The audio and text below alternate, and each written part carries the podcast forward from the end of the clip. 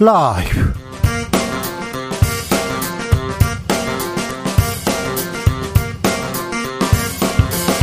2023년 6월 6일 화요일입니다. 안녕하십니까. 주진우입니다.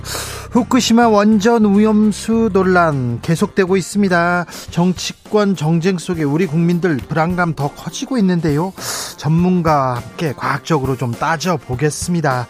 사실은 무엇인지 어디까지 걱정해야 되는지 오늘은 경희대 원자력공학과 정범진 교수에게 들어봅니다. 더불어민주당 혁신위원장 임명 반나절 만에 사퇴했습니다. 민주당 혁신은 어디로 가는 걸까요? 최가박당에서 살펴봅니다. 국민의힘에선 5인의 공방 계속됩니다. 이준석 전 대표 그 실체를 곧 밝히겠다 이렇게 예고했는데요. 지도부에서는 말도 안 된다 하면서 불쾌감이 역력합니다. 국민의힘에서 때 아니게 불러진 비선 논란 어찌 될지 정치발전소 장현장에서 파헤쳐 봅니다. 나비처럼 날아 벌처럼 쏜다. 여기는 추진우 라이브입니다. 오늘도 자중차에 겸손하고 진정성 있게 여러분과 함께 하겠습니다. 어, 카톡방 조용히 나가기 그 이 기능이 생긴 지 3주 됐는데요. 200만 명이 이 기능을 이용했다고 합니다. 아, 시도 때도 없이 카톡 올리고 메시지 오고 전화 오고 막 그러잖아요. 그런데 하루 정도는 뭐 카톡 없이 전화 없이 지내는 것도 한나절 정도는 휴대전화 없이 이렇게 지내는 것도 어떤지 오히려 뭐 많이 생각하고 많이 느끼고 그러지 않을까요? 음, 휴대전화를 없 앨 수는 음, 없겠지만, 그럴 수는 없겠지만, 자, 하루쯤 전화가 안 울린다면 뭘 하고 싶습니까?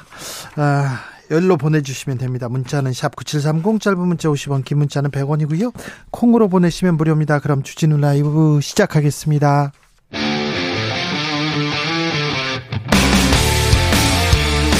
탐사보도 외길 인생 20년. 주 기자가 제일 싫어하는 것은? 이 세상에서 비리와 부리가 사라지는 그날까지. 오늘도 흔들림 없이 주진우 라이브와 함께.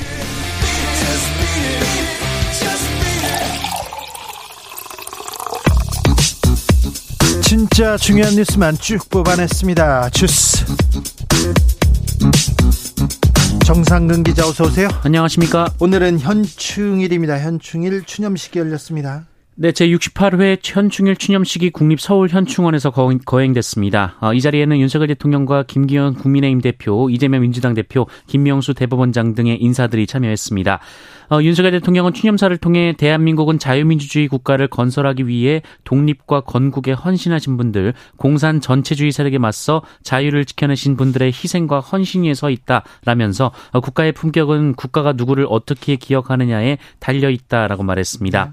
어, 또한 한미 동맹은 핵 기반 동맹으로 격상됐다라면서 강력한 한미 동맹을 바탕으로 철통 같은 안보 태세를 구축할 것이라고 밝혔습니다. 오늘도 핵 기반 동맹, 한미 동맹 얘기가 나왔습니다.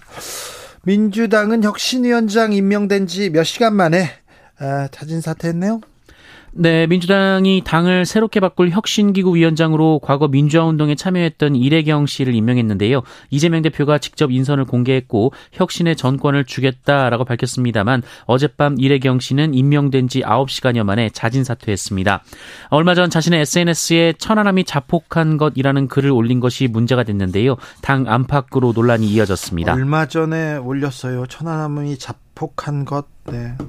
당에 부담 주지 않겠다고 이렇게 사양했는데요. 민주당이 혁신 어디로 가는지 잠시 후에 체가박당에서 깊이 고민해 봅니다. 송영길 민주당 전 대표 내일 검찰에 출석하겠다는 입장을 밝혔습니다. 네, 지난 2021년 민주당 전당대회 당시 돈 봉투가 오갔다는 의혹과 관련해서 송영길 전 민주당 대표가 내일 검찰에 자진 출두하겠다라고 밝혔습니다. 송영길 전 대표 측은 검찰과 면담을 시도할 것이라고 밝혔는데요. 앞서 송영길 전 대표는 지난달 2일에도 자진 출두해서 검찰과의 면담을 요청했지만 조사를 받지 못하고 돌아간 바 있습니다. 송영길 전 대표는 지금 파리에서 돌아온 지 한 달 반 지났다. 빨리 소명하고 빨리 일상으로 돌아가고 싶다 이렇게 얘기하는데 검찰은 조사 계획이 없다고 하는데 또 돌려보낼지 보시죠. 물가가 30 아니죠. 3% 정도 이렇게 올라간다. 그러니까 물가 상승률이 내려갔다 이렇게 계속 얘기하는데요. 그런데요.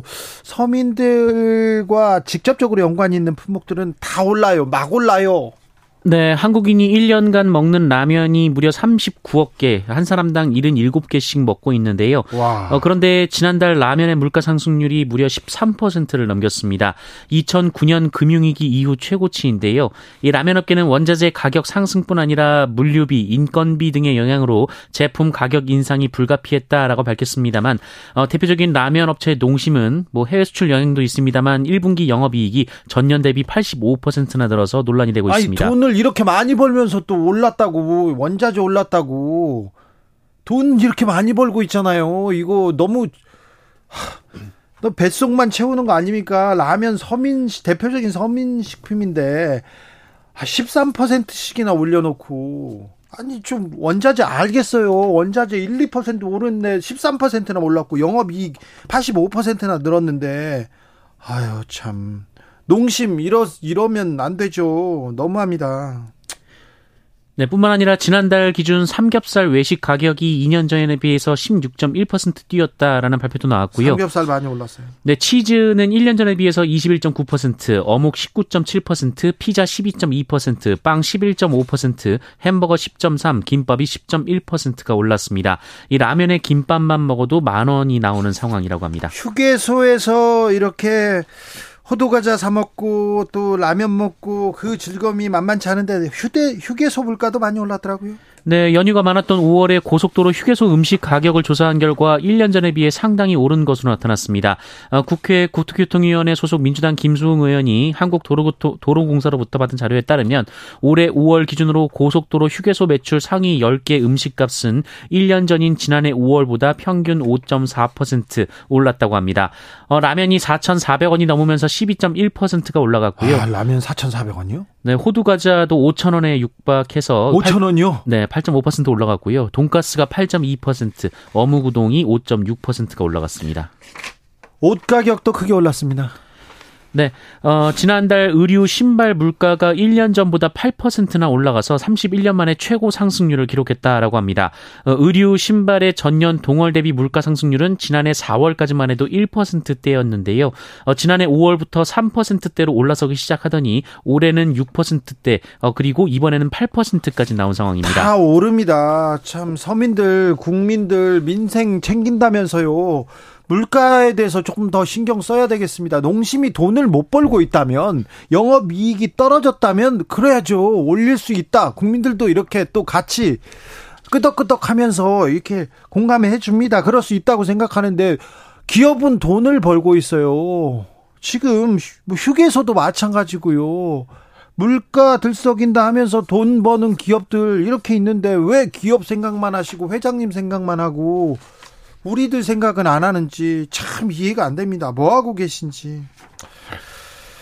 음, 아빠 육아 휴직제도 있는데요. 네, 정작 사용을 잘 못합니다.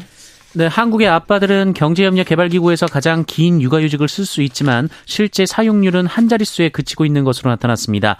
오늘 OECD가 발표한 자료를 보면 한국은 2021년을 기준으로 육아휴직자 중 남성이 20%대에 불과했습니다. 네.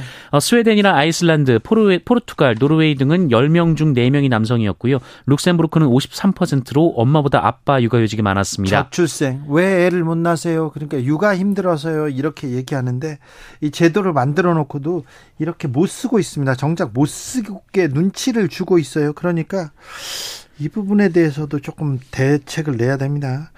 후쿠시마 오염수 방류용 해저 터널이 완공됐나 봅니다. 바닷물을 주입했다고요? 네, 일본 후쿠시마 제1원자력발전소의 오염수 해양 방류에 사용하는 해저 터널에 바닷물을 주입하는 작업이 완료됐다고 일본 NHK가 보도했습니다. 2부에서 자세히 전문가하고 이야기 나눠봅니다.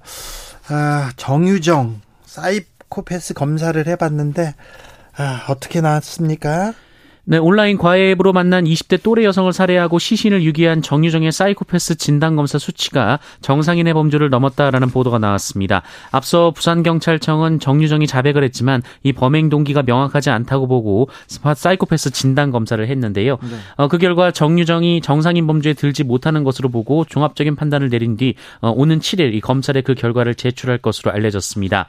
네, 한편 지난 2일 사건을 송치받은 검찰은 정유정의 구속기한이 끝나는 오는 11일까지 수사를 진행하고 필요하면 구속 기한을 한 차례 더 연장할 계획입니다. 삼시세끼 잘 먹고 잠도 잘 잔다 이런 뭐 뉴스도 나옵니다. 그리고 이 엽기적인 사이코패스 행동에 대해서 여러 뉴스가 나오는데요. 주진우 라이브에서는 조금 자극적이고 그런 뉴스는 좀 전하지 않고요. 아 어떻게 이런 일이 벌어졌고 왜 이런 범죄가 있고 어떻게 예방해야 되는지 종합적으로 저희가요, 저희가 차분하게 분석해서 말씀드리는 그런 기회를 가지려고 합니다. 여기까지 할까요? 주스 정상근 기자 함께 했습니다. 감사합니다. 고맙습니다. 주진우 라이브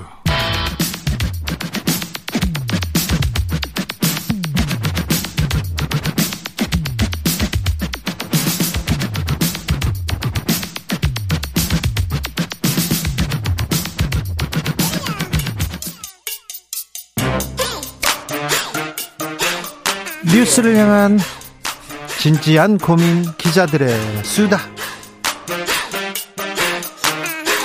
라이브 기자실을 찾은 오늘의 기자는 은지옥이요. 시사인 김은지입니다. 김은지 기자 하루 휴대전화가 없다면 어떻게 해야겠습니까? 즐겁겠죠. 기쁘겠죠. 뭐 기자여가지고요. 그게 네. 편하지만은 않을 것 같은데요. 그러니까요. 저 네. 저는 아, 그 알람을요, 그 소리 안 나고 진동으로 해놨어요. 그래서 전화를 못 받았습니다. 이제 신문사 다닐 때 선배 전화를 어찌 욕을 먹었던지 얼마나 욕을 먹었든지 그런데 아 전화가 없었으면 좋겠다. 던져버리고 싶다. 이런 생각도 들었는데요. 오늘 카톡 알림이 없다면 전화가 없다면 하루 어떻게 보내실 건지 저희가 물었습니다. 5622님께서 전화기 하루만 없다면 이 복잡하고 어지러운 세상 다 버리고 혼자 멀리 여행 가고 싶습니다. 현실이 그럴 수가 없어서요.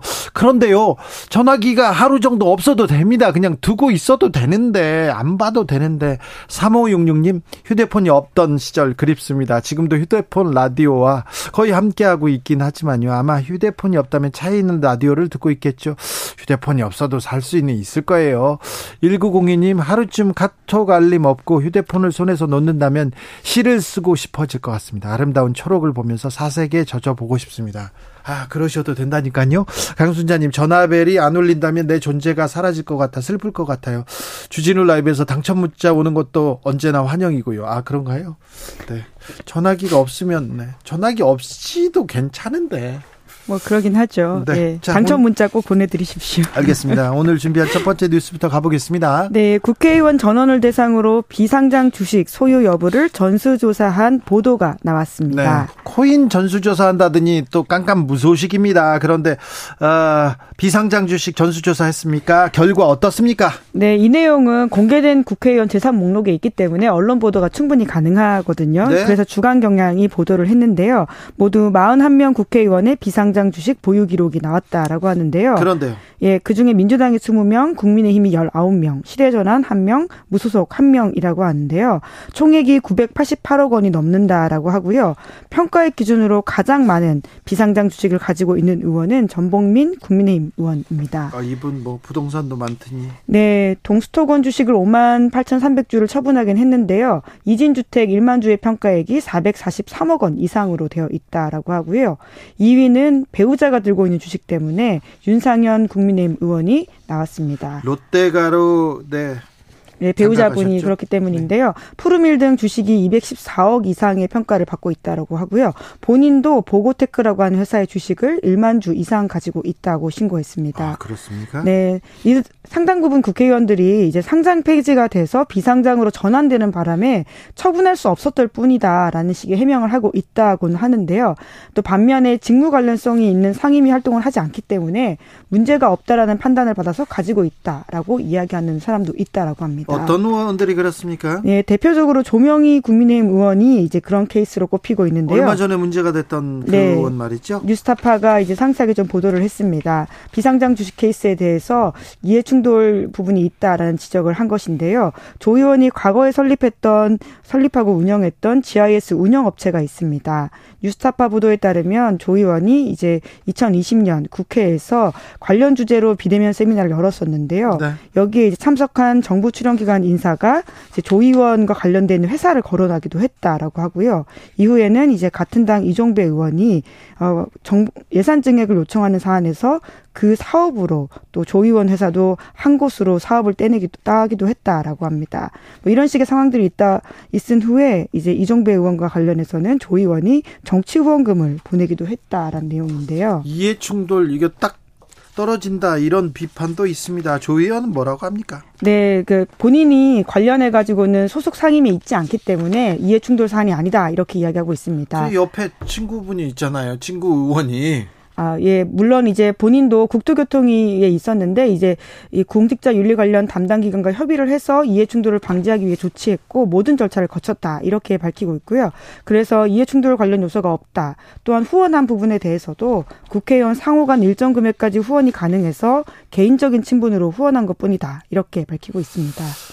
아, 부정청탁 이렇게 부정채용 그런 부분에 대- 대해서도 소관 상임위가 아니면 괜찮다 그러면서 국회의원들은 좀 어, 법이 너그러이 봐주는 경향이 있는데 이 부분은 더 엄격한 잣대 이렇게 적용해야 하는가 하는 것 같아요. 저는 그렇게 생각합니다. 네.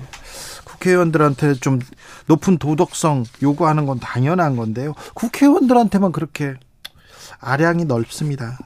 법을 만드는 사람들이어서 그래서 그런지 자기 관련된 거는 조금 아, 이렇게 넓게 이렇게 넓게 폭넓게 인정해주는 그런 일이 있습니다. 다음 뉴스로 가볼까요? 네, 테슬라 최고 경영자인 일론 머스크의 방중이 화제입니다. 조 바이든 뭐라고 해도 난 중국 좋다 그러면서 중국에서 또 중국을 좋아하는 찬양하는 막 그런 얘기 막 하더라고요.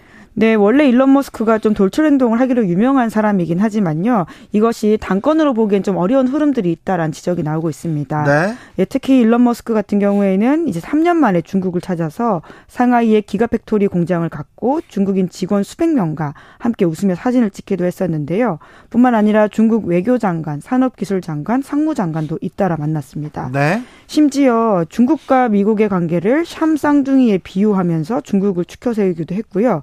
중국의 최대 배터리 업체인 CATL 회장과 만나는 사진도 공개했습니다. 특히나 이제 배터리 사업을 두고 미국과 중국이 굉장히 치열하게 경쟁하고 있는 상황에서 그렇죠. 이제 보이는 모습이기 때문에 더욱 더 눈길을 끌고 있는데요.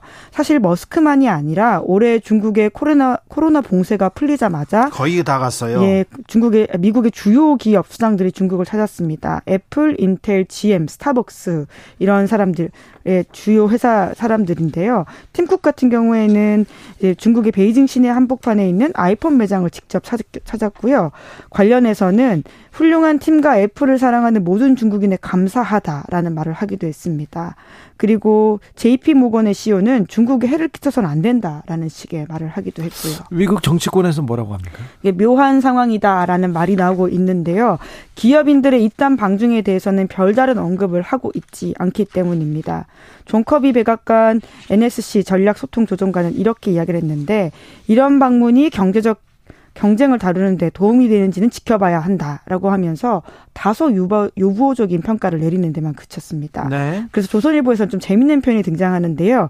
기업들의 사정을 모르는 바가 아니기 때문에 미국 정부가 못 본 체 하고 있다라는 식의 해석을 하고 자, 있습니다. 정치와 경제는 좀 따로 간다. 그래, 그래서 실용적으로 이렇게 돈을 벌기 위해서는 우리는 뭐 못 본 척 한다. 이렇게 볼 수도 있습니다. 한국 그, 어, 최고 경영자들도 중국 갔어요. 네, 그렇습니다. 이제 하지만 미국의 최고 경영자들의 행보와는 좀 비교되는 조용한 다녀왔는데 아무도 모르게 있습니다. 이렇게 다녀옵니다. 네, 한겨레 신문에 따르면 주요 국내 주요 기업 총수들의 공개 일정을 확인했는데 코로나19 이후에 중국을 찾은 사람이 최태원 SK그룹 회장 그리고 이재용 삼성전자 회장 이렇게 두 사람이라고 합니다. 네. 최태원 회장은 지난 3월에 중국 보아오 포럼에 참석해서 축사를 했다라고 하는데요.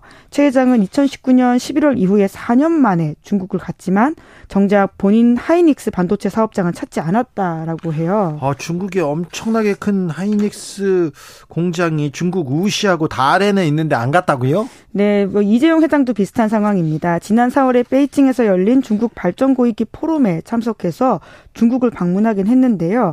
하지만 텐진의 삼성전기 사업장을 방문하고 그리고는 텐진시 서기와의 면담을 비공개로 하긴 했었는데 시안과 수저우에 있는 반도체 공장은 가지 않았다라고 합니다. 뿐만 아니라 현대차 그룹, LG 그룹, 하나 그룹, 포스코 그룹의 회장들도 2020년 3월 코로나19 확산 이후에 공식적으로는 중국을 방문한 적이 없다라고 회사에서 밝혔다라고 하는데요. 시진핑 중국 국가주석이 LG 공장을 이렇게 방문했는데 그때 구광모 회장이 없더라고요. 왜 그러지? 이렇게 하는데 이거 너무 눈치를 보고 있는 거 아닌가? 우리 정부 그리고 미국까지 눈치를 보는 거 아닌가 그런 생각도 들었는데 아, 우리도 네 중국에서 중국과 무역 수지를 빨리 좀 개선해야 될 텐데 중국과 빨리 열어야 될 텐데 걱정이 됩니다. 마지막으로 만나볼 뉴스는요? 네, 일본이 2030년까지 주요 대기업 여성 임원을 30% 이상 두도록 할 방침이라고 합니다. 30%나요? 좀 더 자세히 알려주십시오. 네, 일본 언론 보도로 알려진 내용인데요. 일명 여성 활력 촉진 경제 정책 이라고 해서 조만간 일본 정부가 발표한다라고 합니다. 도쿄증권거래소 상장사에 적용되는 규칙 을 개정한다라고 하는 것인데요. 주요 기업의 여성 임원 비율을 확대하는 것을 촉진하겠다라는 것이죠. 네. 그래서 일본 전체 상장사 여성 임원을 2012년 630명이었는데요. 2020년까지 10년 사이 6배 가까이 늘긴 했습니다. 하지만 전체 비율을 보면 많다라고 보기는 힘든 상황인데 상장사 전체 임원 대비 여성 임원 비중이 9.1%, MSCI라고 해서 국제 지수에 들어가는 주요 대기업을 보더라도 네. 15.5%밖에 되지 않습니다. 그 프랑스나 영국에 비해서 많이 떨어지네요. 네, 프랑스 45.2%, 영국 40.9%, 미국 31.3%인데요. 그런데 심각한 것은요. 우리가 일본보다 많이 떨어져요. 네, 12.8%라고 합니다. 한국 여성 임원 비율이요. 네. 근데 여성 임원 이렇게 따져보잖아요. 능력으로 이렇게 임원에 되신 분들도 있어요. 능력이 부족한 게 아니라요. 친인척이 많이 들어가 있습니다, 여기에. 그래서, 그래서 이 수치는 냉정하게 따지면 더 내려갈 겁니다. 일본에서는 여성 임원들 갈수록 이렇게 중시하고 있어요. 네, 그래서 정부가 나서 가지고 이런 촉진 정책을 하고 있다라고 하는 것은 굉장히 좀 눈에 띄는 변화라고 할 수 있는데요. 네. 일본 정부가 밝힌 이유는 이렇습니다. 국내 투자자들이 기업의 여성 임원 비율을 갈수록 중시하기 때문에 네. 일본 경제 성장을 위해서 여성 임원을 확대하는 것이 시급하다 라고 하는 것인데요. 실제로 일본에 투자하는 해외 운용사들이 기업 임원진의 성별 다양성을 투자 정책에 반영하고 있다라고 합니다. 자, 성별 임금 격차 관련한 조치도 취한다고 합니다. 네, 사실 지난해에도 이런 것들을 줄이기 위해서 직원인 301명 이상 사업장에 대해서는 성별 임금 격차 공개를 의무화하긴 했었는데요. 그런데 이번에 이걸 더 확대한다라고 하는 것이죠. 우리가 배워야 되겠어요. 좀 우리가 네, 실제로 한국 사회에서도 이러한 흐름들이 꽤 있었습니다. 특히 대선 때는 이런 문제 의식 때문에 각 후보들이 공약을 쏟아냈어요. 네, 맞습니다. 윤석열 후보, 당시 후보만 하더라도요, 성별 근로공시제도 하겠다라고 하면서 채용 단계부터 근로, 퇴직 단계까지 성비를 공시하겠다 라고 밝힌 바가 있거든요. 대단히 획기적인 네, 얘기인데. 뭐 이재명 당시 후보만이 아니라 심상정 후보 이런 후보들도 다 비슷한 공약들을 낸 바가 있는데요. 하지만 아직까지 이것이 뚜렷한 성과가 있다라고 보기는 어려운 상황입니다.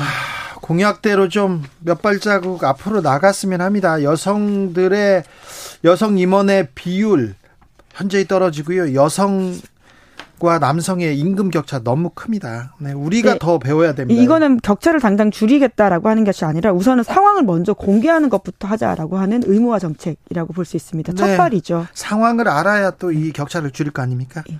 일본도 저렇게 뛰고 있는데 우리도 서둘러 가야 됩니다. 기자들의 수다 시사인 김은지 기자 함께했습니다. 감사합니다. 네, 고맙습니다. 교통정보센터 다녀올게요. 정현정 씨.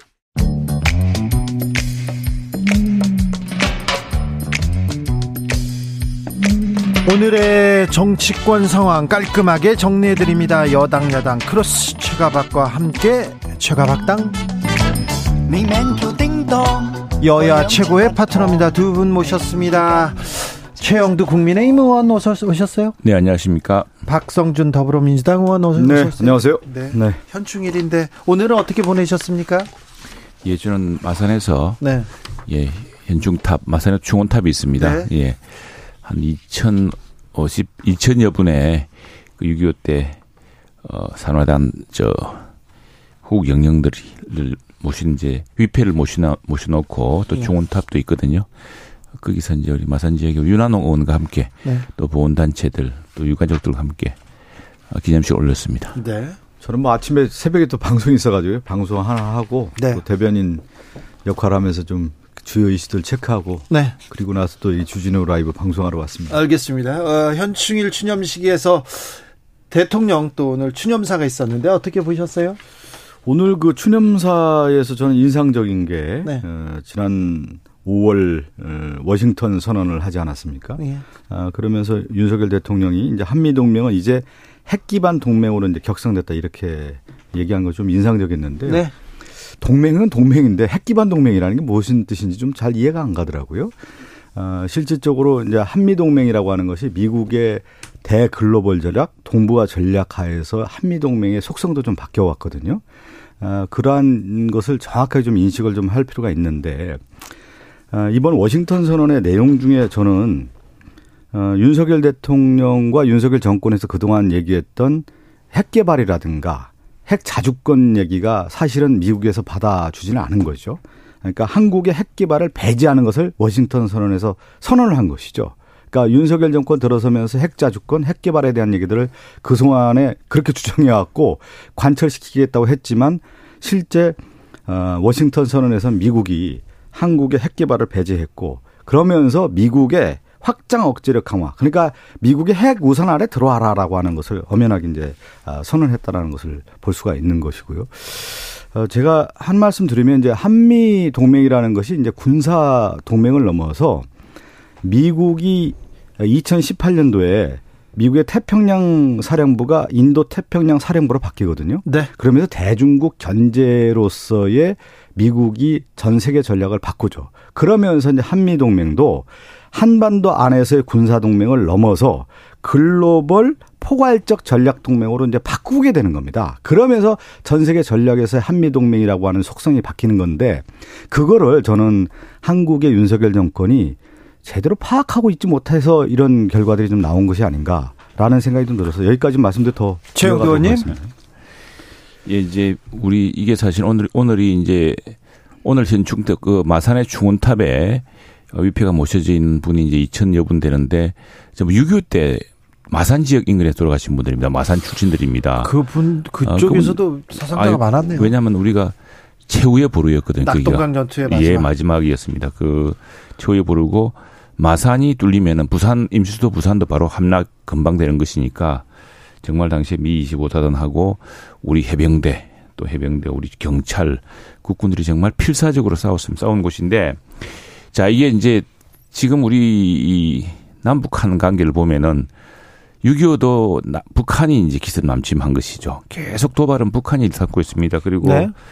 그래서 이제 우리 91년에 남북한 정상 간에 비핵화 선언, 한반도 비핵화 선언을 하지 않았습니까? 이제 북한이 핵 개발을 하는데 핵 개발하지 말자. 이런 문제인데 핵 문제에 관해서는 북한은 이제 저 경제 개발로 해서 우리한테 뒤지는 순간부터 핵 개발에 매달리게 됩니다. 근데 우리는 우리는 같은 핵이라도 평화적 핵이용, 즉 원자력 발전에 매달리게 되죠. 그래서 예.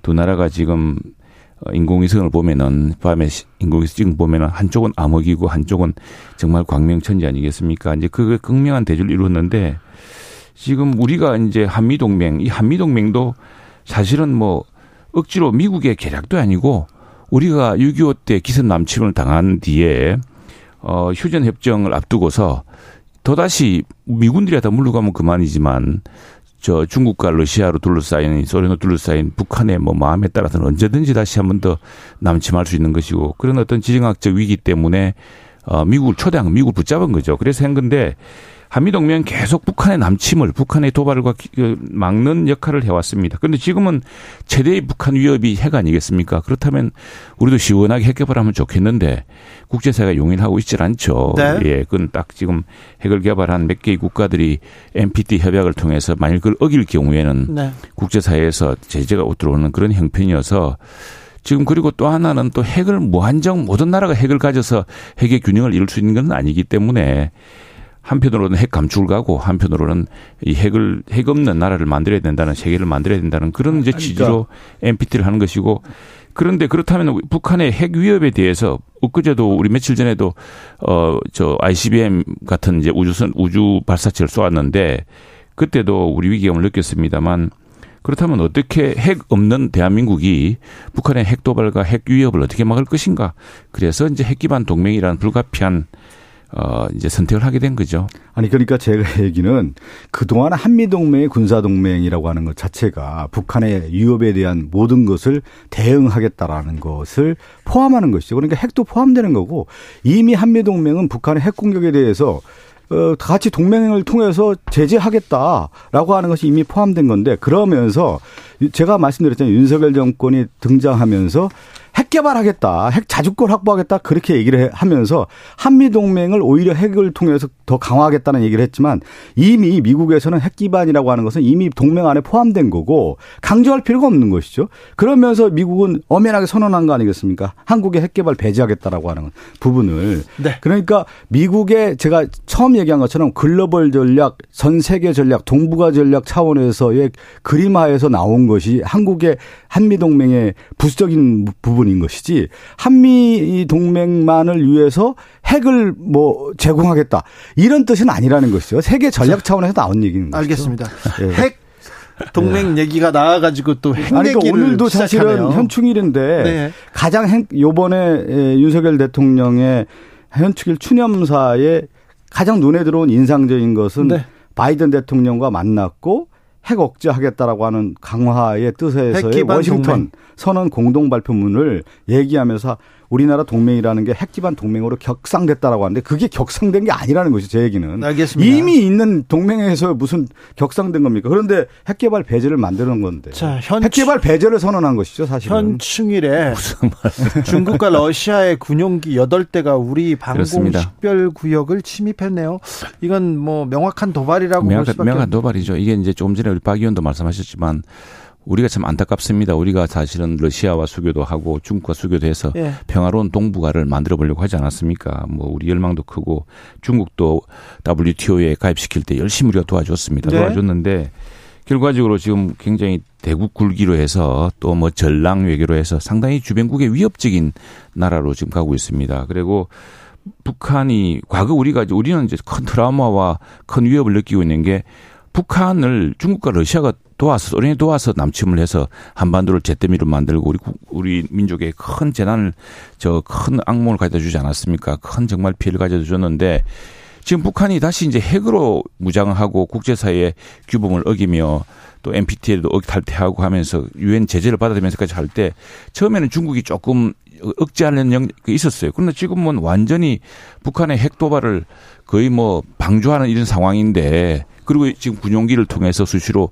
우리 방공식 빌구에 들어오지 않습니까? 그럴 경우에 자 이런 상황에서 우리는 우리 안보를 어떻게 지켜야 될 것인가? 그리고 그런 안보 상황 비슷하게 느끼는 건 호주도 비슷합니다. 호주와 인도도 비슷하게 느끼고 있거든요. 그래서 그런 나라들과 함께 네. 인도 태평양의 평화를 도모하게 된 것이죠. 그러니까 이제 중국이 이제 예. 어, 상당히 이제 강대국으로 등 G2 시대가 열리면서 미국의 모든 세계 전략이라고 하는 것이 중국 견제 정책으로 바뀌거든요. 2016년도에 오바마 대통령이 피보트 해서 아시아 회귀 정책을 하면서 군사 안보적인 측면에서 대중국 견제를 하고요. 트럼프 대통령은 더 나가서 네. 경제 제재를 하는 거거든요. 그러면서 바이든 대통령도 공화당이든 민주당이든 대중국 견제에서는 같은 외교 정책을 추구하고 있는 거예요. 그러면서 군사 안보적인 측면에서는 쿼드라고 하는 것을 만들어서 대중국 견제하는 거고 경제 안보 측면에서는 IPEF 이런 것을 통해서 대중국 견제하는데 지금의 이제 한반도라고 하는 것은 네. 남북 간의 긴장뿐만 아니라 지금 중러 한미일 이런 과거의 북방 3개국과 남방 3개국의 대립 구도가 있기 때문에 네. 한국의 외교 정책이라고 하는 것은 사실 굉장히 어려운 가운데 우리가 무엇을 해야 될 건가 실리 외교, 실용 외교에 대한 측면에서 상당히 바라봐야 된다는 것이죠. 정치권으로 네. 좀 가볼까요? 자, 돈봉투 논란 그리고 코인 논란. 자, 민주당에서는 혁신위를 띄어서 재창당 각오로 쇄신하겠다. 재창당 수준으로 우리가 혁신하겠다. 이렇게 얘기했는데 혁신위원장 몇 시간 만에 네, 자진 사퇴했습니다. 예, 예. 혁신과 이제 쇄신의 길이라는 게 참 어려운 일이죠. 네. 그 우리가 어떤 인사를 할 때 그 인사의 인물이라고 하는 것이 쇄신과 혁신의 인물이어야 되는데 외부 인사를 할 수밖에 없었어요. 왜 네. 그러냐면 네. 여의도 정치라고 하는 것이 우리가 얽히고 설켜 있는 것이죠. 그러면 쇄신과 혁신을 하려면 뼈를 깎는 아픔을 견뎌야 되는데 그러면서 정치권 외풍도 막아내고 그 길을 만들어가는 데 있어서의 그야말로 이제 새로운 길을 만들어가는 위원장이 필요했던 거거든요. 네. 그런 면에서 외부 인사 중에 좋은 사람을 좀 추천을 받았던 것 같습니다. 네. 어, 그런데 이래경 이사장 같은 분은 어, 과거에 시민운동도 줄곧 해왔고 네. 또 중소기업을 통해서 경제적인 사업가로서도 성공한 인물이란 말이죠. 그래서 정치적인 명분이라든가 실리적인 면에서 어, 현실 경제도 아는 분이기 때문에 그리고 추진력도 상당하다는 평가가 있었던 것 같아요. 근데 그분을 이제 영입해서 네. 어, 이제 선임을 했지만 과거에 이제 자연인, 자연인, 네. 사인 시절에 주장했던 정치적 견해가 네. 어, 지금의 우리 국민들의 눈높이에 맞지 않는 그런 주장들이 있었던 것 같다. 그래서 어, 책임지고 좀 사의를 표명한 것이죠. 저 음. 대변인이시고요. 예, 예. 네, 그리고 또 이재명 대표의 또 복심으로도 알려지고 그랬어요. 어, 의원님께서는 언제 아셨어요? 이분 이렇게 혁신위원장 온다는 거? 음, 저는 그날 어, 회, 의 오전 회의할 때 알았습니다. 그 발표하는 날 그날 알았어요? 예, 예, 예. 의원님도요? 네, 네. 그럼 누가 알았던 거예요? 누가 결정한 거예요? 뭐 최고위원들이 이제 결정을 했죠. 최고위원도 네. 그 전날 알았다는 사람 그렇게. 아니, 그러니까 제가 그 얘기를 좀 드리는 게 네. 보통 인사라고 할때 네. 공개 모집이라고 하는 공개성 있는 인사가 있는 거고 네. 저는 혁신위원장 같은 경우는 여러 곳에서 창구를 통해서 추천을 받고 예. 저는 인사 문제에서는 비밀성이 확보가 돼야 된다고 봅니다. 특히 이제 혁신위원장 같은 경우는 강한 혁신을 하고 쇄신하고 그런 추진에 있는 임무를 해 돼야 되기 때문에 네. 저는 발표 전까지는 비밀성이 있어야 된다고 보는 사람이고요. 예. 그것은 저는 마땅했다고 봅니다. 예. 그것은 당연한 거 아니겠어요? 인사 정책에 있어서. 최영도 의원님 어떻게 네. 보셨어요? 네, 뭐 근데 이제 당내에서 우선에 그 정말 국민의 눈높이 맞는 정도가 아니고 아주 정말 심각한 뭐 천안함 자폭 논란이라든가 아 이런 분들이 어떻게 같은 대한민국에서 이렇게 현실 인식이 어두운 정도가 아니고 아주 아주 그냥 대행적일 뿐 아니라 정말 위험한 정도인데 이런 분을 이게 뭐 몰랐다는 것도 좀 말이 안 되지만 무엇보다 민주당 내가 지금 이 문제로 해서 걱정이 많은 것은 이분이 과거에 이재명 대표가 지사 때인가요? 재판을 받고 있고 그럴 시기에 상당히 민주당 대선 후보라든가 아주 위태로운 시기에 이재명 대표를 위해서 그때 열심히 운동을 했던 분, 뭐 시민단체를 이끌었다는 그런 인연 때문에 이제 끌어들였겠죠. 이게 지금 민주당의 큰 위기 중에 한 축은 또 이재명 대표의 이른바 사법 리스크 아니겠습니까? 그런데 이 혁신위원장 역시도 바로 결국에는 뭐 이재명 대표 가까운 사람을 써서 잠깐의 그런 어 뭐 위기 같은 거 이런 내부적인 어떤 그런 홀, 어, 혼란을 모면하려고 했다가 더 큰 지금 이제 그 철퇴를 맞은 격이 되어버렸죠. 그래서 민주당의 혁신은 민주당 의원들이 잘 아시죠. 민주당은 저는 뭐 이 무슨 비대위 해서 될 것 같지는 않고 지금 뭐 비대위 이야기도 나오는 모양인데 민주당이 지금 몇, 몇, 가지, 몇 가지의 뭐 사법 리스크라든지 그다음에 그 코인 뭐쓴 사태라든지 이런 것들이 다 드러나 있지 않습니까? 그런 부분을 명쾌하게 얘기하고 정도로 들어가면 되죠. 국민들을 바라보고 상임위 중심으로 국회를 다수당해서 다수당으로서 국회 리더십을 보고 나면 되는데 자꾸 그 사법 리스크를 덮기 위해서 뭘 어떻게 지연시키고 극단적인 대결 정치로 몰아가고 이런 것들이 자꾸 네. 민주당의 위기를 부르는 거 아니겠습니까? 그 혁신위원장 선임과 관련해서 이제 여러 이제 무리가 있었던 것은 뭐 분명한 사실이고요. 네. 그런데 이제 여기서 더 중요하겠죠. 그러면 이제 추, 후에 네. 어, 혁신위원장 선임해서 네. 어, 그야말로 이제 민주당이 가야 할 방향을 네. 제대로 제시해 줄 수 있는 분을 임명해서 네. 또 민주당이 뼈를 깎는 아픔을 통해서 또 네. 다시 나오면 국민들의 호응을 얻을 수 있다고 보는 겁니다.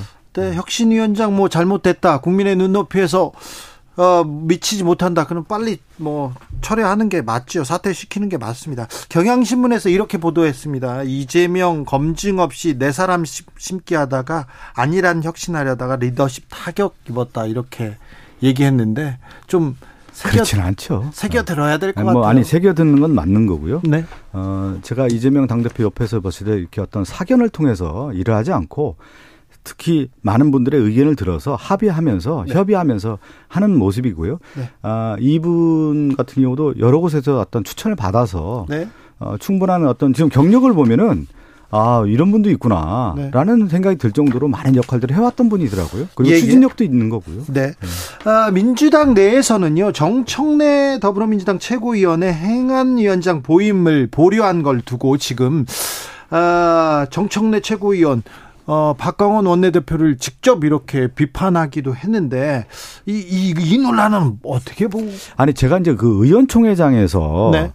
어, 이 상임위원장 선출과 관련해서 이제 모 의원이 예. 이게 이게 문제 제기를 했어요. 근데 예. 저도 이제 그날 처음 들었죠. 네. 상임위원장 선출 과정에서 뭐 제가 당 대변인이긴 하지만 어떤 과정이 있는지를 몰랐는데 네.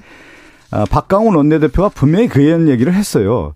상임위원장 선출 과정에서의 전임 원내대표 박가, 어, 박홍근 원내대표가 당시 이제 21대 들어서면서 상임위원장 선출을 저희가 초기에 17개 상임위원장을 하지 않았습니까? 네. 그렇다 보니까 과거에 우리가 적용했던 규정, 그러니까 선수와 나이를 통해서 상임위원장 배분의 그 규정들이 그리고 당직을 맡았던 상임위원장들은 하지 않았던 규정들이 이게 안 된 겁니다. 그래서 박홍근 원내대표가 어, 내부 규정이라고 할까요? 네. 그한 1에서 5안까지 만들어서 어, 그 규정을 만들었던 겁니다. 그래서 그걸 가지고 어, 박강원 원내대표가 이어받아서 그러면 이 기준에 의해서 정청래 어, 의원도 어, 행, 행정, 행안위원장이죠. 행안위원장 이제 선임이 됐다라고 설명했고, 그거에 대해서 의원들에게 그, 뭐라고 할까, 양해를 구했습니다. 그렇지만 의원 몇 분이 이거는 다시 한번 제거해 볼 가치가 있다. 제고해 봤으면 좋겠다라고 하는 의견이 있으니까 박홍근, 저, 박광훈 원내대표가 또 제고를 한 겁니다. 그렇지만 박홍근 전 원내대표가 의총장에 나와서 이러한 이러한 규정을 만들었다라고 하는 것을 명확하게 제시를 했어요. 그러니까 그 규정에 벗어나지 않았고 박강원 원내대표도 전임 원내대표가 만들었으니까 양해를 구하고 이것은 전임 원내대표가 만들었던 규정을 따라가는 것이 마땅하다. 네. 이렇게 얘기를 했던 겁니다. 네. 그런데 왜 당내에서 논란이 되는 거죠? 그러 그건 뭐 당내에서 뭔가 뭐 마음에 안 드는 분들이 있는 건지 몰라도 네. 저는 그래서 그냥 그날 의원총회에서 아 이거 뭐 그렇구나 하고서 네. 저는 큰 문제가 안 될 거라고 생각했는데 이렇게까지 문제가 되는 거 보니까 좀 이해가 안, 안 되네 저도. 그렇죠. 네. 그런데 지금 이제 돈봉투 코인 논란에서 벗어나서 혁신으로 가야 되는데 네. 혁신위원장 문제, 이 상임위원장 문제로 참 민주당 지지자들은 걱정이 큽니다. 이런 진통 끝에 네.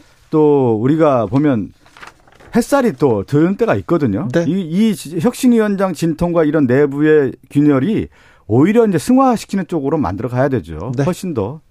최영도 의원님. 그렇지 민주당이 이런 좀 이런 사태에서 벗어나야 될 텐데 매우 소모직이고 안타깝습니다. 이게 뭐 법정 소송 사태로 집 간다는 보도 있는 사실입니까? 아니 뭐 왜 그런 아니요 뭐 그런 일 정치에서 이렇게 자꾸 소송을 아니 국민의힘이라든가 윤석열 정권 소송 좋아하는데 왜 자꾸 민주당을 소송으로 아니, 몰고 가려고 아니, 하세요? 저 그만 저 압수수색 하세요 이제. 뭐 압수수색만 하는 정권이 뭐 이렇게 아니, 또 소송까지 밀고 가려고 이야기를 나중에 할 테고. 예. 어, 요즘 압수수색 그렇게 막 막 안 합니다. 딱딱 음. 딱 정확하게 하기 때문에 압수수색 아, 할 거리 음, 아닌가요? 아니 그게 아니라 압수하세요 이건 아닌가요? 정청래 저 위원장이 이제 이 뭐냐면 우리 의사국장 국회 의사국장을 상대로 네. 해임을 요구하고 뭐 이런 소송을 예, 언급하셨죠. 소송을 언급했다 그러네요. 네. 효력 정지 가처분 소송 제기까지 네. 하는데 아 이래 되겠습니까? 그리고 이제 이 제가 뭐 남의 당 사정을 정확히 모르지만 얼핏 듣기로는 최고위원 하면은 최고위원 하면서까지 상임위원장 하는 것은 맞지 않지 않느냐 네. 전통적으로 그랬는데 근데 이제 끝까지 상임위원장을 고집을 하니까 네. 민주당 내부에서는 그래서 지난번에 원래 민주당 몫으로 뽑아야 되는 상임위원장을 못 뽑게 된게 네. 그런 내부의 진통 또 정청래 위원장의 네. 이런 어 전례 없는 아니, 지금 당에서는 그런 고민을 하거든요. 정청래 의원이 과방위원장 하면서 네. 국민의힘의 무리한 그 방송 정책, 통신 정책 네. 제대로 선방한 거거든요. 정청 네. 의원이. 근데 장재원 의원이 과방위원장 가고 행안위원장 할 때 얼마나 저기 했습니까? 장재원 의원이. 그러, 그러면서 이제 맞교환한 거 아닙니까? 최전방 공격수도 필요한 것이죠. 당에 있어서 맨날 그 얌전한 사람만 가갖고 뭐 상임위원장 합니까? 지금 국민의힘 장재원 의원이나 이런 분들 맨날 소리치고. 우리 박 의원님은 민주당에서 지금 소수 의견 같은데 그 부분은. 아니, 소수 의견이 아니라 민주당이 다수 의견은 그런 쪽이 아닌 것 같은데 보니까. 자, 어, 지금 저기 민주당에서 그 악재라고 볼 수 있는 게 몇 연타로 아니, 계속 민주당만 나와요. 악재만 얘기해. 국민의힘 악재도 많은데. 자, 몇 연타 이렇게 악재가 나오는데 그렇다고 해서 국민의힘한테 국민들이 마음을 주고 있지는 않은 것 같습니다. 있습니다. 국민의힘에서는요, 국민의힘인 보이 별로 보이지 않고 압수수색만 보여요 하면서 한동훈 장관 개인정보 유출 사건에 대해서 MBC 보도국 그리고 MBC 기자에 대한 압수수색이 있었고요. 그 다음에 이제 최강욱 의원에 대한 압수수색까지 이어졌습니다. 네, 이게 개인정보 이거는 우리 민주당도 그렇고 우리 네. 특히 민주주의 사회에서는 굉장히 중요한 사안입니다. 이게 네. 십몇 년 전에 우리 옛날에 그 경찰 경찰서 출입 기자할 때 90년대 네. 초에 들어 이제 지자하다 보면은 다른 사람 신원도 알아보고 그랬어요. 신원 다 알아보고 다 적어왔죠. 전화번호에 주민께서 네. 뭐 운전면허증 뭐 애가 주소지도 파악을 했는데 그 잘못된 그 90년대 초부터 이미 그러면 안 된다 그래서 경찰에서 금지하고 네. 기자들이 아무리도 해줄 수가 없고 네. 그런 시대에 시작되었습니다. 그게 이제 언제 최대 큰 이슈가 됐냐 그러면은 2013년, 2014년인가요? 당시에 그 검찰총장 세모라는 차이 그 최동욱 네. 검찰총장의 혼외자 때 어느 구청장이 주민등록번호 한번 확인해 본 게 있었습니다. 네. 그걸로 구속됐습니다. 이게 왜냐하면은 그 굉장히 심각한 사안으로 개인정보라는 것은 서초구청의 국장이었습니다. 예, 국장하고 됐죠. 그런데 이게 이제 국회 인사 검증을 하기 위해서 인사청문회를 위해서 제출된 자료가 어떻게 흘러갔느냐. 네. 지금 그게 이제 문제 아니겠습니까? 그게 네. 나중에 어디 저 일반인까지 흘러가 가지고 그게 다 지금 막 공개되고 그러다 보니 그걸 가지고서 한동훈 그 장관과 10여 년 전에 뭐 그 어 저 부동산 그랬던 사람을 찾아가서 어떤 언론사가 유튜브 언론사인가요 어딘가에서 그 사람을 윽박지르는 그런 사태도 생기고 지금 이게 개인정보라는 것은 이건 뭐 그 사람이 검사 그 장관이건 또 아주 그 소소한 개인이건 철저하게 보호돼야 됩니다. 예? 그래서 지금 압수수색이라는 것도 요즘 압수수색이 우리 조국 장관 수사에서 아주 이 장, 정경심 여사인가요? 그 수사에서 우리 압수수색에 새로운 분명한 정보를 만들었는데 요즘 압수수색은 가슴 막 못 뒤집니다. 옛날에는 압수수색 해가지고 사실은 별건으로 막 뒤졌어요.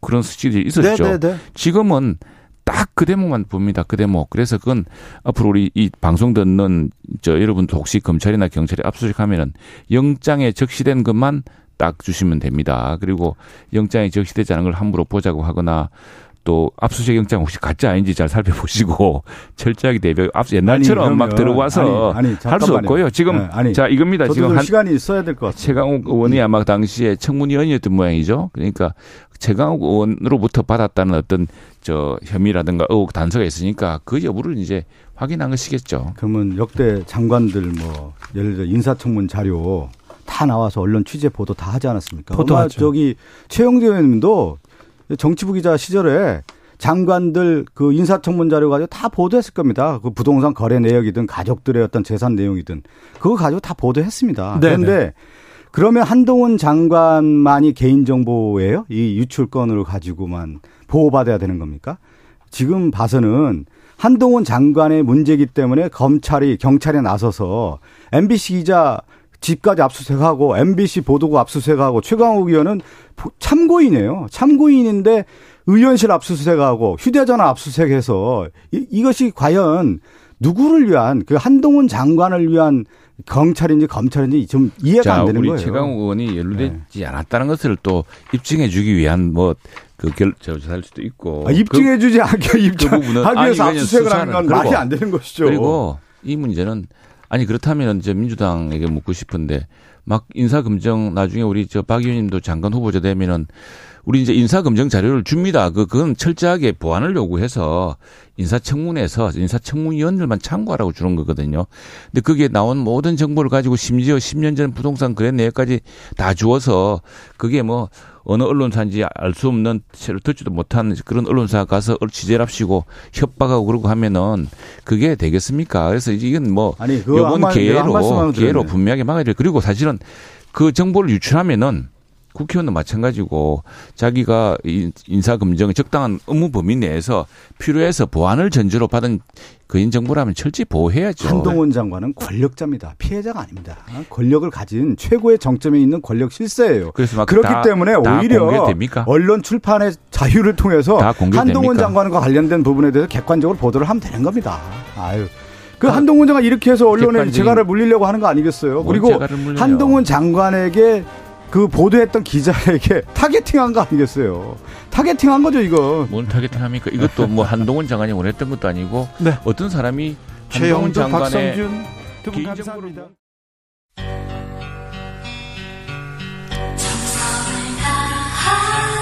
정성을 다하는 국민의 방송 KBS 주진우 라이브. 그냥 그렇다고요.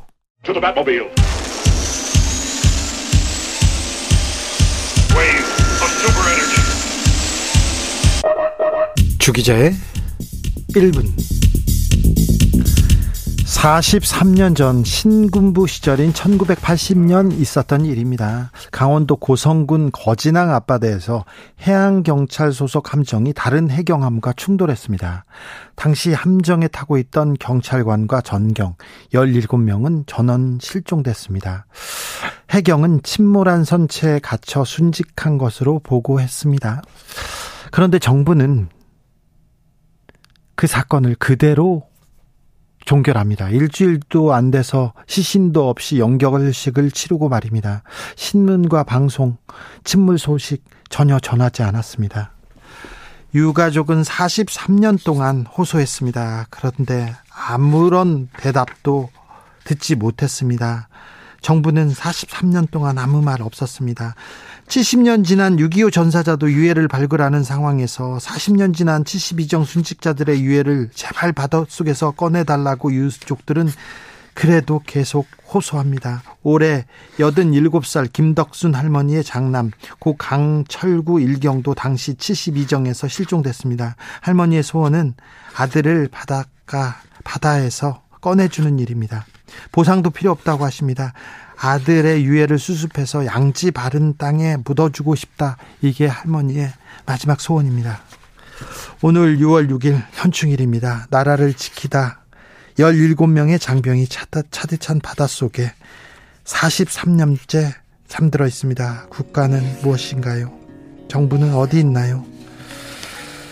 현충일에 생각해 봅니다. 주기자의 1분이었습니다.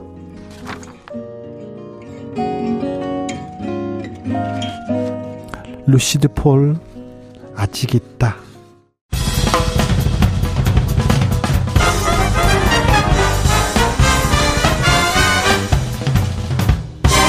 훅 인터뷰 모두를 위한 모두를 향한 모두의 궁금증 훅 인터뷰 일본 후쿠시마 원전 오염수 방류 아, 국민들 걱정이 큽니다. 일단 정치가 이렇게 쫙 갈라져서 정치로 이 문제를 이해하고 있어서 국민들은 더 조금 혼란 커집니다. 걱정 커지는데요. 과학적으로 이 오염수 문제 좀 짚어보고 갑니다. 오늘 또 모셨습니다. 아, 전문가의 의견 들어보겠습니다. 경희대 원자력공학과 정범진 교수 모셨습니다. 교수님 어서 오십시오. 네, 안녕하세요. 네. 후쿠시마 원전 오염수 방류한다고 하는 것 같습니다. 후쿠시마 오염수 해양으로 방출할 해저 터널도 완공됐다는 뉴스도 나왔는데요. 네. 방류를 하긴 할 것 같습니다. 일본이. 네. 네. 괜찮습니까? 걱정이 됩니다. 네, 걱정하지 않으셔도 됩니다. 그래요? 네. 어, 우선 몇 가지 팩트를 좀 말씀을 짚어야 네. 되는데 첫 번째로는 그 2011년에 후쿠시마 원전 사고가 났잖아요. 네. 그 당시에는 무슨 알프스니 뭐 배출이 뭐 전혀 처리 시설이 없이 어, 생성됐던 오염수를 그대로 바다로 방류를 했죠. 바다로 흘러갔죠. 네, 하루에 한 300톤씩 몇 개월간 네. 혹은 뭐 몇 년간. 어, 근데 그 당시에도 우리나라 영향은 없었거든요. 근데 지금 후쿠시마에 보관되어 있는 네. 어, 오염수에 있는 방사선의 양은 그 당시에 배출했던 양의 0.1% 미만입니다. 1000분의 1 미만입니다. 그것도 어 30년에 걸쳐서 서서히 방류를 하게 됐 잠시만요, 교수님. 네. 그때 후쿠시마 원전 사고 때 네. 오, 염수들막 이렇게 방 바다로 흘러갔는데 네. 그 흘러가면 안 되죠. 그거 그거 그건 위험한 그, 물이죠. 그, 그 당시로서는 어쩔 수 없었던 것이고요. 어쩔 수 없었지만 네, 네. 어, 주, 거기에 있는 뭐 그 나쁜 중독성 물질들도 있고요. 중금속도 있고 그게 흘러가면 안 되잖아요. 우리 그때도 괜찮았는데 지금도 괜찮다 이렇게 얘기하면 이거는 조금 아 지, 금 저한테 지금 괜찮냐고 여쭤보셨기 네. 때문에 그렇게 말씀드린 거고요. 아니, 지금 그런... 문제를 바꿔서 어 문제를 바꿔서 그게 나가도 되느냐라는 문제로 지금 바꾸고 계신 거예요. 자, 아, 지금 뭐, 뭐맨 처음에 시작은 네. 아, 지금 어, 방류해도 괜찮습니까? 아니 지금 지금 걱정해도 되냐고. 그렇죠. 그, 그, 왜냐하면 지금 걱정하지 말아라. 할 필요 없다. 네. 왜냐하면 네. 그때도 그, 괜찮았다. 그보다 많이 나갔던 양이 양인데도 네. 별 문제가 없었기 근데 때문에. 근데 그때 후쿠시마 자. 오염수 방출됐을 때요. 네. 방출됐을 때 일본에서 네. 정확한 네. 데이터 별로 안 나왔어요. 네. 그때 캘리포니아에서도 방사능 오염된 물고기가 네. 몇달 만에 발견됐다는 이런 뉴스도 나왔는데 일본은 방사능 오염 이런 거 되는 걸 정확하게 공개하지 않았지 않습니까? 그것은 일종의 선동에 속은 것이라고 할 수 있고요. 서, 속은 겁니까? 예, 선, 예, 그렇죠. 왜냐하면 그, 그뭐 이것이 진실성 여부라든지 이런 문제로 문제를 몰고 가면 안 되고요. 과학의 문제는 그렇죠. 지금 배출 농도가 얼마냐, 네. 기준치 이상이냐 이하냐, 그 배출 기준치가 우리나라랑 같으냐, 국제적으로 용인될 수준이냐 이런 것들이 과학적 논의고 과거에 일본이 거짓말을 한 적이 있다거나 어떤 역사적인 문제라든지 아니요. 이렇게 자, 지금 역사까지 가지는 네, 네. 않는데 네, 후쿠시마 원전 사고 때 분명히 방출되고 그때 위험 뭐, 뭐 오염된 무슨 문제가 있었을 텐데 거기에 대한 데이터를 본 적이 없어요. 아 있습니다. 그쵸? 있어요. 예, 그, 그, 그 당시에 논문들도 좀 나왔고요. 예. 어, 그 당시에 이제 그 배출 나온 논문 중에서 네. 어, 지금 uncontrolled release라고 합니다. 네. 제어되지 않은 그 방류가 있었는데. 예. 그것으로 인한 환경 영향이 어떠냐, 혹시 동식물의 영향은 어떠냐, 해양 생물의 영향은 어떠냐 이런 것들에 대해서 분석한 저널 논문들이 있습니다. 근데 어땠습니까? 네. 그 당시에 어 제출된 논문의 결과는 어 일반 환경 방사능 정도의 수준이기 때문에 그렇게 높지 않다라는 것이 평가였습니다. 그래요? 네. 체르노빌에서는 엄청난 그 방사능 아, 물질의 방송, 누출이 있었죠. 유출이 있었는데 네. 후쿠시마에서는 유출이 됐는데 그런데 별로 큰 환경에도 영향을 미치지 않았습니까? 아, 그다 일단 체르노빌보다 훨씬 양이 작았고요. 예. 네, 두 번째로는 어 그 일본에서는 그것이 폭발이라든지 방사선의 대량 유출이 아니었기 때문에 어 뭐 대량 유출이죠. 그렇지만 체르노빌 수준의 대량 유출은 아니었기 때문에 어느 정도 사람들이 접근도 가능했고 발전소의 직원들도 있었고요. 그래서 어떤 어떤 그, 그 데이터를 그 수집을 했습니다. 네. 네. 아, 후쿠시마 오염수를 해양으로 방출한다고 하는데 해저 터널을 왜 만든 거죠? 아, 우리나라도 마찬가지인데요. 예. 바다의 깊이가 깊은 데다가 이제 방류를 하면은 빨리 네. 희석이 되기 때문에 예. 이제 깊은 쪽으로 그 이제 터널을 까는 거예요. 그러니까 네. 동쪽 우리 동해안에 있는 원자력 발전소들은 바다가 깊기 때문에 그런 게 없습니다. 그렇지만 이제 그 한빛 연광 영광에 있는 발전소 같은 경우에는 이제 바다가 그 대륙붕에 있기 때문에 네. 그럴 때는 이제 배출구를 뽑아서 좀 심해로 가져가서 거기서 배출을 하는 것이 어, 빨리 희석할 수 있습니다. 거기는 배출하는 거고 네. 여기 오염수를 여기는 일본에서는 오염수를 처리해 가지고 그걸 보내는 거죠. 네네. 근데 걱정 안 해도 됩니까? 네. 알프스를 통해서 걸려진 그 오염수는 안전합니까? 어, 지금 어떻게 하고 있는 거냐면 어, 알프스를 통해서 뭐 세슘이나 스트론튬이나 어, 저기 우라 어, 저그 플루토늄이나 이런 것들은 이제 걸러지고요. 안 걸러지는 게 이제 삼중수소인 거죠. 네. 그러니까 이제 삼중수소를 어, 이제 해서 6만 베크렐 per 리터 수준으로 떨어뜨립니다. 희석을 시켜 저기 걸러 가지고 6만 베크렐 per 리터가 6만 하면 굉장히 높아 보이지만 아, 우리나라 기준은 이제 4만 베크렐 per 리터가 방류 기준이고요.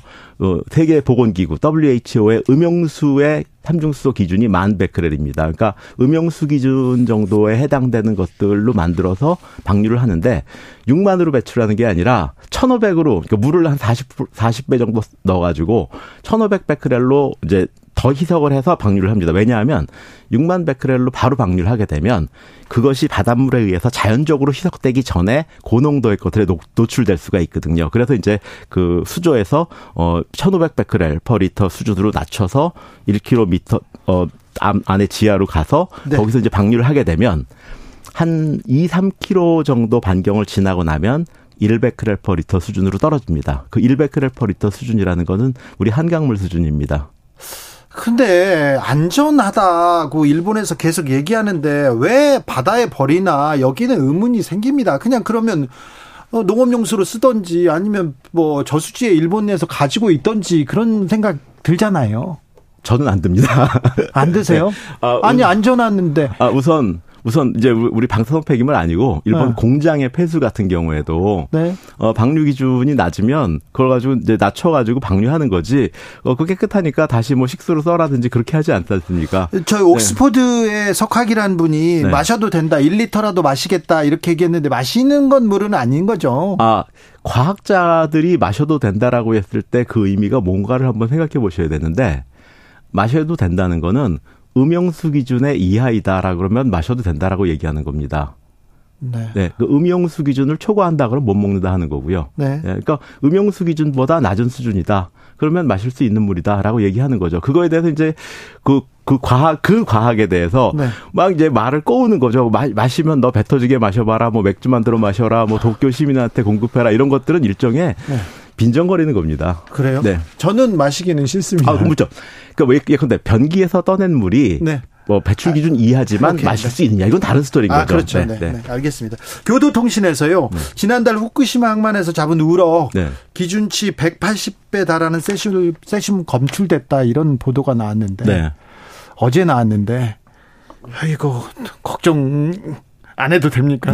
네. 이, 이 왜, 왜요? 아, 우선 기준치라는 거에 대해서 네. 이제 기준치가 보통 어떻게 생각하냐면 이제 우리가 이제 뭐든지 문턱 값이라는 게 있습니다. 예. 그러니까 근데 이제 뭐 책상 같은 것들 이렇게 밀다 보면 어느 정도까지는 안 밀리고 가만히 있다가 어느 순간에 확 밀리잖아요. 힘을 네. 주고 나면 이제 그 문턱 값이라는 게 있죠. 자연계에는. 근데 방사선도 문턱 값이 있습니다. 그래서 얼마 이하를 받으면 받았는지 안 받았는지 전혀 효과가 안 나타나고 네. 얼마 이상 받으면 드디어 이제 암 걸린다는 뜻이 아니라 뭔가 받았다는 효과가 나타나는 네. 지점이 있습니다. 그 지점이 이제 보통 100밀리 시버트인데요. 그 문턱 값의 1%로 기준치가 설정이 됩니다.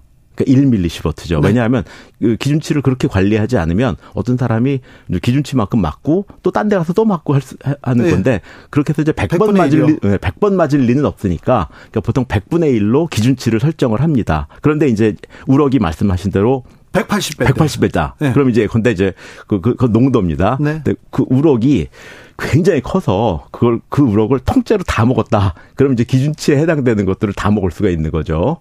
그죠? 네. 근데 이제 실은 기준 그 무럭이 그렇게 크지 않고 그 그 중에 살코기만 먹고 하고 하게 되면은 결과적으로는 기준치를 초과할 수는 있습니다. 아니 그 우럭을 한 네. 마리만 먹지 않고 두 마리도 전탕으로도 먹고 회로도 아, 그렇죠. 먹고 다 먹었다. 네. 구이도 먹었다. 그렇죠. 이거는 아, 이거는 그, 그렇죠. 그렇게 해서 그 이제 예컨대 그 농도거든요. 농도가 네네. 농도가 180배 나온 건데 네. 거기다 이제 양을 곱해야지 실제로 방사선 양을 얼마큼 그 섭취를 했는지가 나오지 않습니까?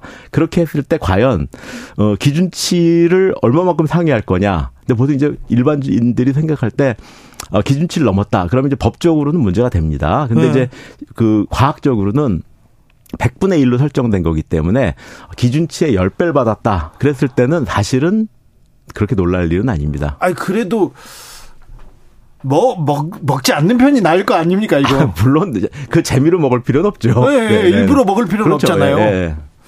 네. 아, 그래서, 네. 그래서 이제 그, 그 우럭이 한 마리가 딱 나온 적이 있습니다. 지금 12년 동안. 근데 이제 그, 그런, 그 우럭은 이제 보통 그 해저에서 그냥 고착성 어류이기 때문에 네. 그 근처에서 쭉 지내다가 이제 방사선을 많이 받은 것으로 생각이 되는데. 아니, 어, 그제 어제 나온 보도고 네. 한 마리만 잡은 거 아닙니까? 네. 많이 있는데 다른 거 잡으면 또 나오겠죠. 아직까지는 안 나왔습니다. 예. 아, 안 네. 잡았겠죠. 아, 그건 아닙니다. 저기 그 후쿠시마 근처, 근처에서 어로횡이 하고 있고요. 아니, 그런데, 네. 그런데 그러면 도쿄 전력에서 잡은, 잡아서 이렇게 검사를 한 건데 도쿄 전력에서 일부러 아, 오염수 이게 걱정되라고 지금 어, 세슘 검출된 우럭만 이렇게 검사한 건 아닐 거 아니에요. 그렇죠. 다 하죠. 예. 네. 네. 그러니까 우리나라도 합니다. 예. 네. 자, 어민 단체에서요. 네. 후쿠시마 주변 그리고 일본 어민들도 이렇게 오염수 방류하지 마라 이렇게 반대하는 사람들이도 있고요. 어떤 사람들은 조용히 그냥 방류해도 된다 이렇게 하는 찬반이 있습니다. 네. 그렇죠? 네. 네. 우리나라 어민 단체도 어민들이 걱정하기도 하고 또 찬성하는 사람들도 있습니다. 네. 네. 어떻게 봐야 됩니까? 과학적으로는? 어, 과학적으로 어, 안 되는 선이 있죠. 네. 근데 배출 기준을 초과해서 배출한다. 이건 안 되는 거죠. 네. 배출 기준 이내로 배출한다. 이건 되는 거고요. 네. 다만 그렇지만 거기에 대해서도 개인의 인식의 차이는 있잖아요. 호불호가 있는 거죠. 그러니까 근데 아 나는 뭐 그 저기 뭐 미국산 쇠고기 같은 경우에도 광우병 문제가 생겼을 때아 나라는 뭐 괜찮다라고 얘기하면 그 중에서 난 그래도 안 먹는다. 네. 지금도 안 먹는 분도 있는 거고. 그런 사람도 네. 있죠. 네. 그리고 나는 뭐 싸고 좋으니까 먹겠다 하는 네. 분도 있는 거고.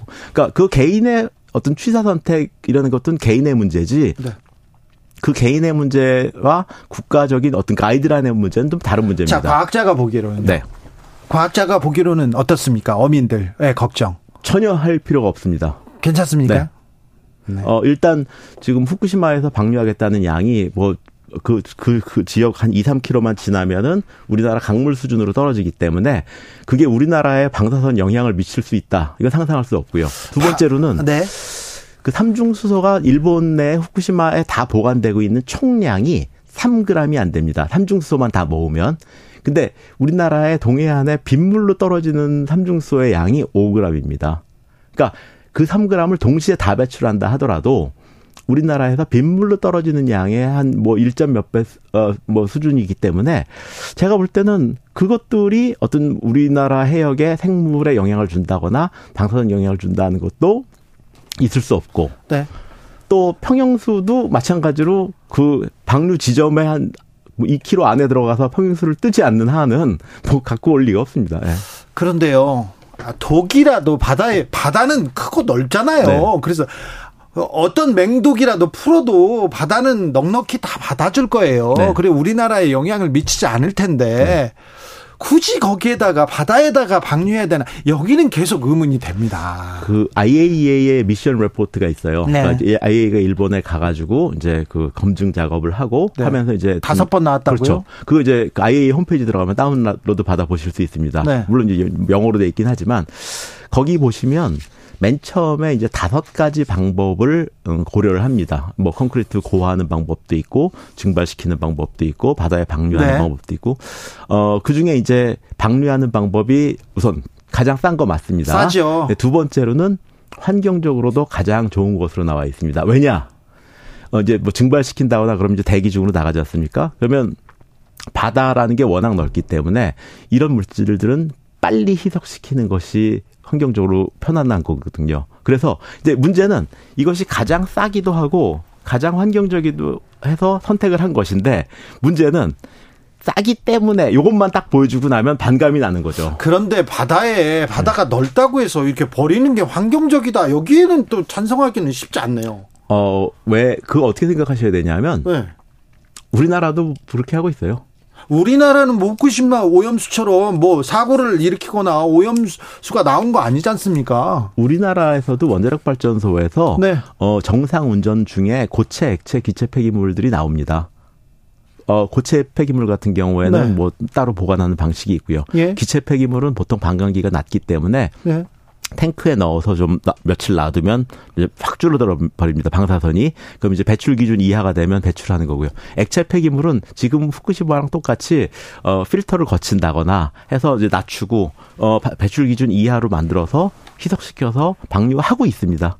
그런데 그럼 일본 일본도 처음부터 버리지 왜 그냥 근데 왜 모아두었습니까? 어, 일단은 이제 그 알프스라는 처리 시설이 없었고요. 초, 초기에는. 네. 그리고 이제 지금 초기에 그 저장했었던 물들은 어, 배출 기준을 초과합니다. 그리고 지금 전체 그 알프스를 거쳐서 어, 배출 기준 하회하고 있는 것들이 이제 한 30% 정도가 됩니다. 그러니까 30%는 배출의 대상이 되는 것이고 어, 아직도 보관하고 있는 70%는 이제 더 걸르고 해서 네. 배출 기준을 낮춘 상태로 해야 되는 겁니다. 자, 네. 오염수가 있고요. 네. 오염수를 처리한 처리해서 배출하려는 이제 처리수라 그럽니다. 예. 네. 네. 오, 오염 처리수. 네. 네. 처리가 완벽하게 됩니까? 어, 뭐 완벽하다는 건 아니고요. 네. 어, 충분히 희석되는 것이죠. 자, 그 그런데 오염수의 데이터도 네. 우리 과학자들이 다 좀 봤습니까? 원래 이런 오염수를 어, 이렇게 희석시켜서 이렇게 낮췄다 이걸 데이터를 다 봤습니까? 그렇죠. 그 일단 그 이제 일본에서 저그 도쿄 전력이 예. 어 매주 매주 그 규제 기간에다가 리포팅을 합니다. 아, 이번 주에는 오염수가 얼마만큼 생성돼서 얼마만큼 처리했고 뭐 이런 것들을 갖다 이제 보관을 어, 보고를 하고 있고요. 네. 초창기의 데이터 같은 경우에는 그 이제 처리 맨 처음에 나온 오염수는 방사능 농도가 얼마큼이었는데 알프스 필터를 한 번 걸치고 나니까 얼마큼 나오더라. 이런 것들이 이제 데이터로 많이 나와 있습니다. 네. 네. 아, 여러 파, 처리 방법 중에 일본 내에서 처리할 수 있는 방법이 있을 텐데 네. 굳이 바다로 내보낸다 이 부분에 대해서 어, 태평양의 섬나라 그리고 주변국에서 걱정해요. 네. 그 우리도 마찬가지잖아요. 네. 사실 일본에서 알아서 하지 왜 그걸 바다에 버려 네. 그런 생각은 들잖아요. 그렇죠. 네. 그죠? 교수님도 그 생각하죠. 그런 그건 맞습니다. 그건 그 개인의 감정인 것이고요. 그 과학은 아닙니다. 과학적으로 바다에 보내는 게 맞다고요? 네. 걱정 안 해도 된다고요? 그럼요. 네. 그래도 그래도 바다에 버리는 건 아닌 것 같아요. 어, 환경 오염상 그 우리나라도 네. 1년에 배출되는 삼중수소가 1g 정도 됩니다. 아니 그래도 거기는 네. 사고가 났잖아요. 사고 아, 오염수지 않습니까? 사고가 났건 그 정상적인 운전의 과정이건 네. 배출되는 오염수의 농도가 중요한 거지. 네. 이것이 사고 난 오염수는 안 되고 정상 운전에서 나온 오염수는 되고 이런 건 아니죠. 아, 그렇습니까? 네, 네. 아, 그 자, 어민들이 걱정하는 거는 그냥 기후입니까? 네, 그렇습니다. 네. 그래요? 네. 그리고 이제 더, 더 걱정은 어민들 중에 방사선을 걱정하시는 분들도 계시고, 어. 어, 그 걱정이 많아서 이제 안 팔릴 거를 걱정하시는 분들도 많죠. 그렇죠. 네. 그렇죠. 예. 근데 사실은 그런 것들은 어떤 그 이것들이 위험하다라고 얘기하는 사람들의 선동으로 인해서 그분들이 그 불필요한 피해를 입고 계신 것이기 때문에 어, 이것들이 어떤 비과학적인 선동 같은 것들을 좀 막아야 됩니다. 걱정하는 게 또 선동에 의해서 그렇다고요? 그렇죠. 그러니까 지금 예컨대 어, 과학적인 문제라는 것은 배출 기준이 얼마이고 네. 배출 기준이 어떻게 설정되어 있고 네. 지금 배출하고 있는 것이 배출 기준을 상회하느냐 하회하느냐 뭐 이런 것들이 배출 기준인데 네. 예컨대 이 문제에 대해서 뭐 이번 시찰단 네. 같은 경우에도 뭐 일본의 입지를 강화시킬 것이다. 뭐 일본이 하자는 대로 하는 건 아니다. 이건 이제 정치적인 태강경을 입은 끼워버린 거죠. 일본이 어쨌건 간에 그건 중요한 게 아니라 네. 배출 기준이 뭐 기준보다 높으냐 낮으냐 이것만 따지면 되는 거죠 과학적으로는. 아니 근데 네. 일본에서도 네. 오염수 배출에 대해서 반대하는 전문가들이 있어요. 그럼 그 사람들도 선동하고 있습니까? 그렇죠. 그렇습니까? 네. 한국에서 방사능 오염수를 배출한다고 할 때 일본의 과학자들이 과학의 눈으로 얘기하라고 교수님처럼 얘기할까 그런 생각. 그것도 그것도 일종의 저기 정치적인 거나 어떤 어떤 감정적인 것들을 포함시킨 질문이시죠. 아무튼 과학자들이 과학 과학적 근거 없이 지금 선동하고 있다 이렇게 그럼요. 주장하십니까? 네. 네. 일단 과학이라는 것은 기본적으로 양을 얘기해야 됩니다. 양을 얘기하지 않고 무슨 삼중수소 자체가 얼마나 위험한 건지 플루토늄 자체가 얼마나 위험한 건지 그런 얘기하면 안 되죠. 굉장히 미량이거든요. 네. 네. 어, 오염수 처리에 대해서 여러 주장이 있습니다. 여러 학계의 주장을 저희가 다양하게 듣고 있습니다. 네, 오늘은 어, 정범진 경희대 원자력 공학과 교수의 얘기를 들었습니다. 오염수 너무 걱정할 필요 없다 얘기합니다. 원자력 공학과 교수입니다. 전공이 원자력 공학에서도 어떤 분야입니까? 아, 저는 열 전달 쪽이고요. 열을 전달하는. 네, 그다음에 이제 원자력 안전 공학이 제 전공입니다. 그렇습니까? 네. 네, 여기까지 들을까요? 네, 고맙습니다. 교통정보센터 다녀오겠습니다. 정현정 씨.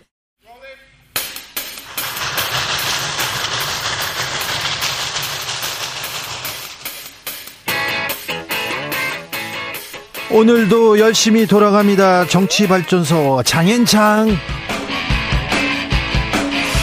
정치평론계 최고수 두 분 모셨습니다. 장성철 공론센터 소장 어서 오세요. 네 안녕하십니까. 장윤선 정치 전문 기자 어서 오세요. 네 안녕하세요. 네 잘 지내시죠? 네. 음, 그게 어느 분야에서인가를 음. 따져봐야 될 것 같아요. 어떤 분야요? 그냥 일상생활은 잘하고 있는데 네. 방송을 하는 것에 있어서는 네. 여러 가지 좀 위압감을 좀 느끼고 네. 언제까지 할 수 있을까? 네. 언제까지 못 잘리지 않을까? 이동관 씨한테 물어보세요. 주진우 라이브에는 언제까지, 언제까지 나올, 수 있을까? 있을까? 이동관 특보한테 물어보자고요. 아직 근데 인선이 안 됐죠. 네. 자. 민주당 얘기부터 하겠습니다. 민주당 혁신으로 돈봉투 사건 그리고 코인 논란 돌파하겠다. 당명 뭐 당을 갈아엎는 쇄신 보여주겠다 이렇게 하면서 혁신위원장 임명했는데요. 임명된 지 몇 시간 만에 사의 표명했습니다. 어찌 보셨어요? 이거 이 사항 어떻게 된 겁니까? 음, 많이 잘못된 거죠. 사실은 3주나 고심을 했고. 아, 그래요? 네, 그리고 이제 굉장히 이제 워낙 뭐 민주당 특히 보안 유지가 잘 안 되니까. 네. 극도의 보안 속에서 소수가 논의했던 것 같아요. 네. 근데, 근데 이제 뭐 구인난이 심각하다 아무도 맡으려고 하지 않는다 이제 이런 얘기는 있었는데. 어, 지난 일요일 오후 6시 반에 이재명 대표가 최고위원들 모집했나 봐요. 네. 그래서 소집해가지고 이 자리에서 처음 발표를 했는데 첫 번째 반응은 누구 누구요? 뭐 네. 이런 거예요. 잘 네. 모르는 네. 분이 됐다는 거고. 그러니까 너무 보안에 신경을 쓴 건지 그래서 세평을 소홀히 한 건지 그러니까 최소한 페이스북, SNS는 봤어야 됐던 거 아니냐. 기본 중에 기본. 기본 중에 기본이고 기초 조사도 하지 않고 이거를 그냥 툭 했다는 게 말이 되냐. 그래서 이게 이재명 대표의 문제라기보다는 이재명 대표는 몰랐을 수 있다. 그러면 그 주변에서 사무총장이 됐든 뭐 비서실장이 됐든 아니면 뭐 당직자들이 됐든 더블 체크를 해서 혹시 문제 가 있는 발언이 있는지 그럼 그걸 해서 이런 정도 괜찮은 건지 검토를 했어야 되는데 그 자체가 없었던 거 아니냐. 이런 것에 대한 문제 제기가 지금 많이 나오고 있는 상황인 거죠. 그래서 사실은 어, 문제적 발언도 문제지만 이 발언을 걸러내지 못한 당의 어떤 운영의 미숙. 그렇죠. 이걸 제일 세게 문제가 나오고 있는 것 같습니다. 그럼 말도 안 되는 얘기를 하시면 어떡합니까? 문제는 이재명 당대표죠. 이런 분을 본인이 추천을 하고 임명을 하려고 했던 그런 이재명 당대표의 판단력에 대해서 비판해야지 아니 왜 제대로 주위에서 참모들은 제대로 걸러내지 못했어 이렇게 비판하는 것은 아닌 것 같아요 아무리 생각해도 온당치 못하다. 네. 네. 죄송합니다. 아니요, 뭘 네. 아니에요. 아니 근데 네. 화가 나니까 그러신 아, 거잖아요. 그러니까 혁신을 하겠다는 거잖아요. 네? 혁신을 왜 합니까? 이재명 당 대표 현 체제가 무언가 좀 궤도 수정을 해야 되고 네. 잘못된 네. 길을 가고 있으니까 네. 좀더 바로잡고 국민의 사랑을 받는 정당으로 만들겠다 라는 인식하에 혁신위원회를 만든 거잖아요. 그렇죠. 그런데 이게 궤도 수정이 아니라 완전히 그냥 탈선을 해버리려고 이런 분을 임명한 것이 아니냐라는 좀 생각이 듭니다. 어느 한 분도 이, 이해한다라는 아, 한 분 있구나. 장경태 최고위원은 이해한대요. 본인은. 그분을 제외하고는 그렇게 옹호하거나 잘된 인사라고 뭐 주장을 하시거나 얘기한 분이 없는 것 같아요. 그 고위 전략 회의에서 다 반대했대요. 네. 네. 그러니까 아 그래요? 예, 고위 전략 회의에서 아니 그러니까 문제가 됐는데 이분을 계속 고할 거냐 스톱할 거냐 아, 가지고 네. 이제 어제 오후에 논의를 했는데 어, 대체로 좀 어렵겠다. 그만둬야 되는데, 이제 이분도 체면 있고 하니까 스스로 그만두는 형식으로 해서 정리하자, 이렇게 했던 것 같고요. 어, 말씀해 주신 대로, 어, 왜 이러는지 잘 모르겠어요. 그러니까 그 판단력이 흐려질 그러니까 거나 수 거예요. 없는 실수가 나오는 거거든요. 아니 원래 그런 분이라는 거예요. 그러니까 예를 들면은 음. 자 대장동 일당들에게 뭐 이렇게 여러 가지 술도 얻어먹고 불미스러운 일에 엮여 있는 정진상, 김용 이런 사람들이 측근 중에 측근이고 분신 중에 분신이다라고 생각하는 이재명 당 대표. 그리고 본인의 국회의원직에 있으면서 코인 거래를 하면서 본인의 재산 증식에 더 열중했던 사람을 민주당의 미래 전략 사무부총장으로 임명한 이재명 당대표. 그리고 민주당의 혁신을 위해서 이렇게 논란이 많은 분을 혁신위원장으로 임명하겠다라고 하는 이재명 당대표의 사람 보는 눈, 그러한 인식, 판단력, 이것은 다 문제다라고 말씀을 드릴 수밖에 없고 결국에는 야당 지도자로서의 자격도 없는 것이 아니냐라는 비판을 받을 수밖에 없습니다. 이재명 당대표와 민주당은 윤석열 정권 인사 잘해라 제대로 검증하고 괜찮은 사람 추천하고 장관하고 그래라 왜 왜 너희들 안에 있는 사람들 너희들하고 친한 사람들만 그렇게 인사 검증해가지고 그것도 제대로 안 하면서 이렇게 장관직이나 중요한 정부의 기관장에 임명하느냐라고 비판을 하잖아요. 이 지금 이재명 당대표의 인사의 모습을 보면은 야 이재명 당대표가 대통령 안 되기 정말 다행이다라고 생각이 들 정도예요 저는. 그리고 민주당... 민주당에 하나만 더 말씀드릴게요. 음, 네. 민주당의 미래가 없다고 생각하는 것은 청년 최고위원은 아니지만 어쨌든 젊은 최고위원인 장경태 최고위원은 오늘 한 방송에 나가서 이 분에 대해서 뭐라고 얘기했냐. 평범한 국민으로서의 삶을 충분히 잘 이해하고 계신 분이다. 그래서 혁신위원장으로 적당하다. 이런 식의 주장을 아직도 하고 있어요. 이런 인식을 갖고 있는 분이 민주당의 청년 의원이고 최고위원이고 민주당의 미래라고 생각이 된다면 민주당은요 뭐 내년 선거 치러보나 많아요. 김재원 최고위원이랑 태영호 최고위원 얘기할까요? 사기?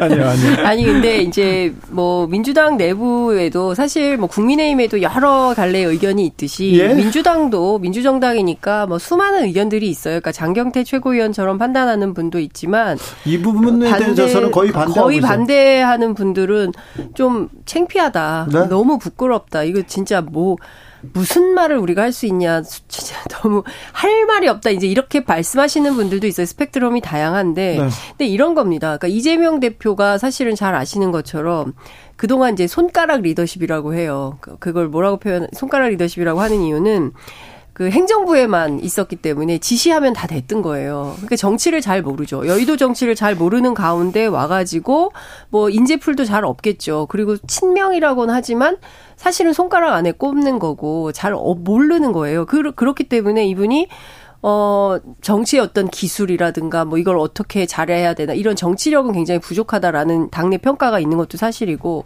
그러면 당신 물러나라 라고 요구하는 분들이 있어요. 이상민 의원 같은 분 네. 오늘 라디, 아침에 라디오에 얘기를 했는데 여하튼 역대 선거에서 1490만 표인가요? 제일 많은 득표를 했고 그리고 여전히 이재명 대표를 지지하는 어, 핵심 지지층들이 상당히 있는 거예요. 그러니까 이 뭐 민주당 안에서는 내년 공천 내년 선거를 앞두고 이재명만으로도 안 되지만 이재명 빼고는 또 안 된다. 이런 상황에 있는 겁니다. 그러면 이재명 리더십의 뭐 예컨대 앞서 말씀드린 대로 운영에서의 어떤 문제점 이런 게 생긴다면 이것을 보완할 수 있는 어떤 리더십이 좀 필요한 거 아니냐. 이런 수준에서의 생각들을 하고 있는 걸로 보여요. 이재명 당대표가 정치력이 부족하고 뭐 이해를 하지 못하고 있다라는 표현보다는 이분은 민주적인 지도자가 될 기본적인 소양과 자질이 없다라고 볼 수밖에 없습니다.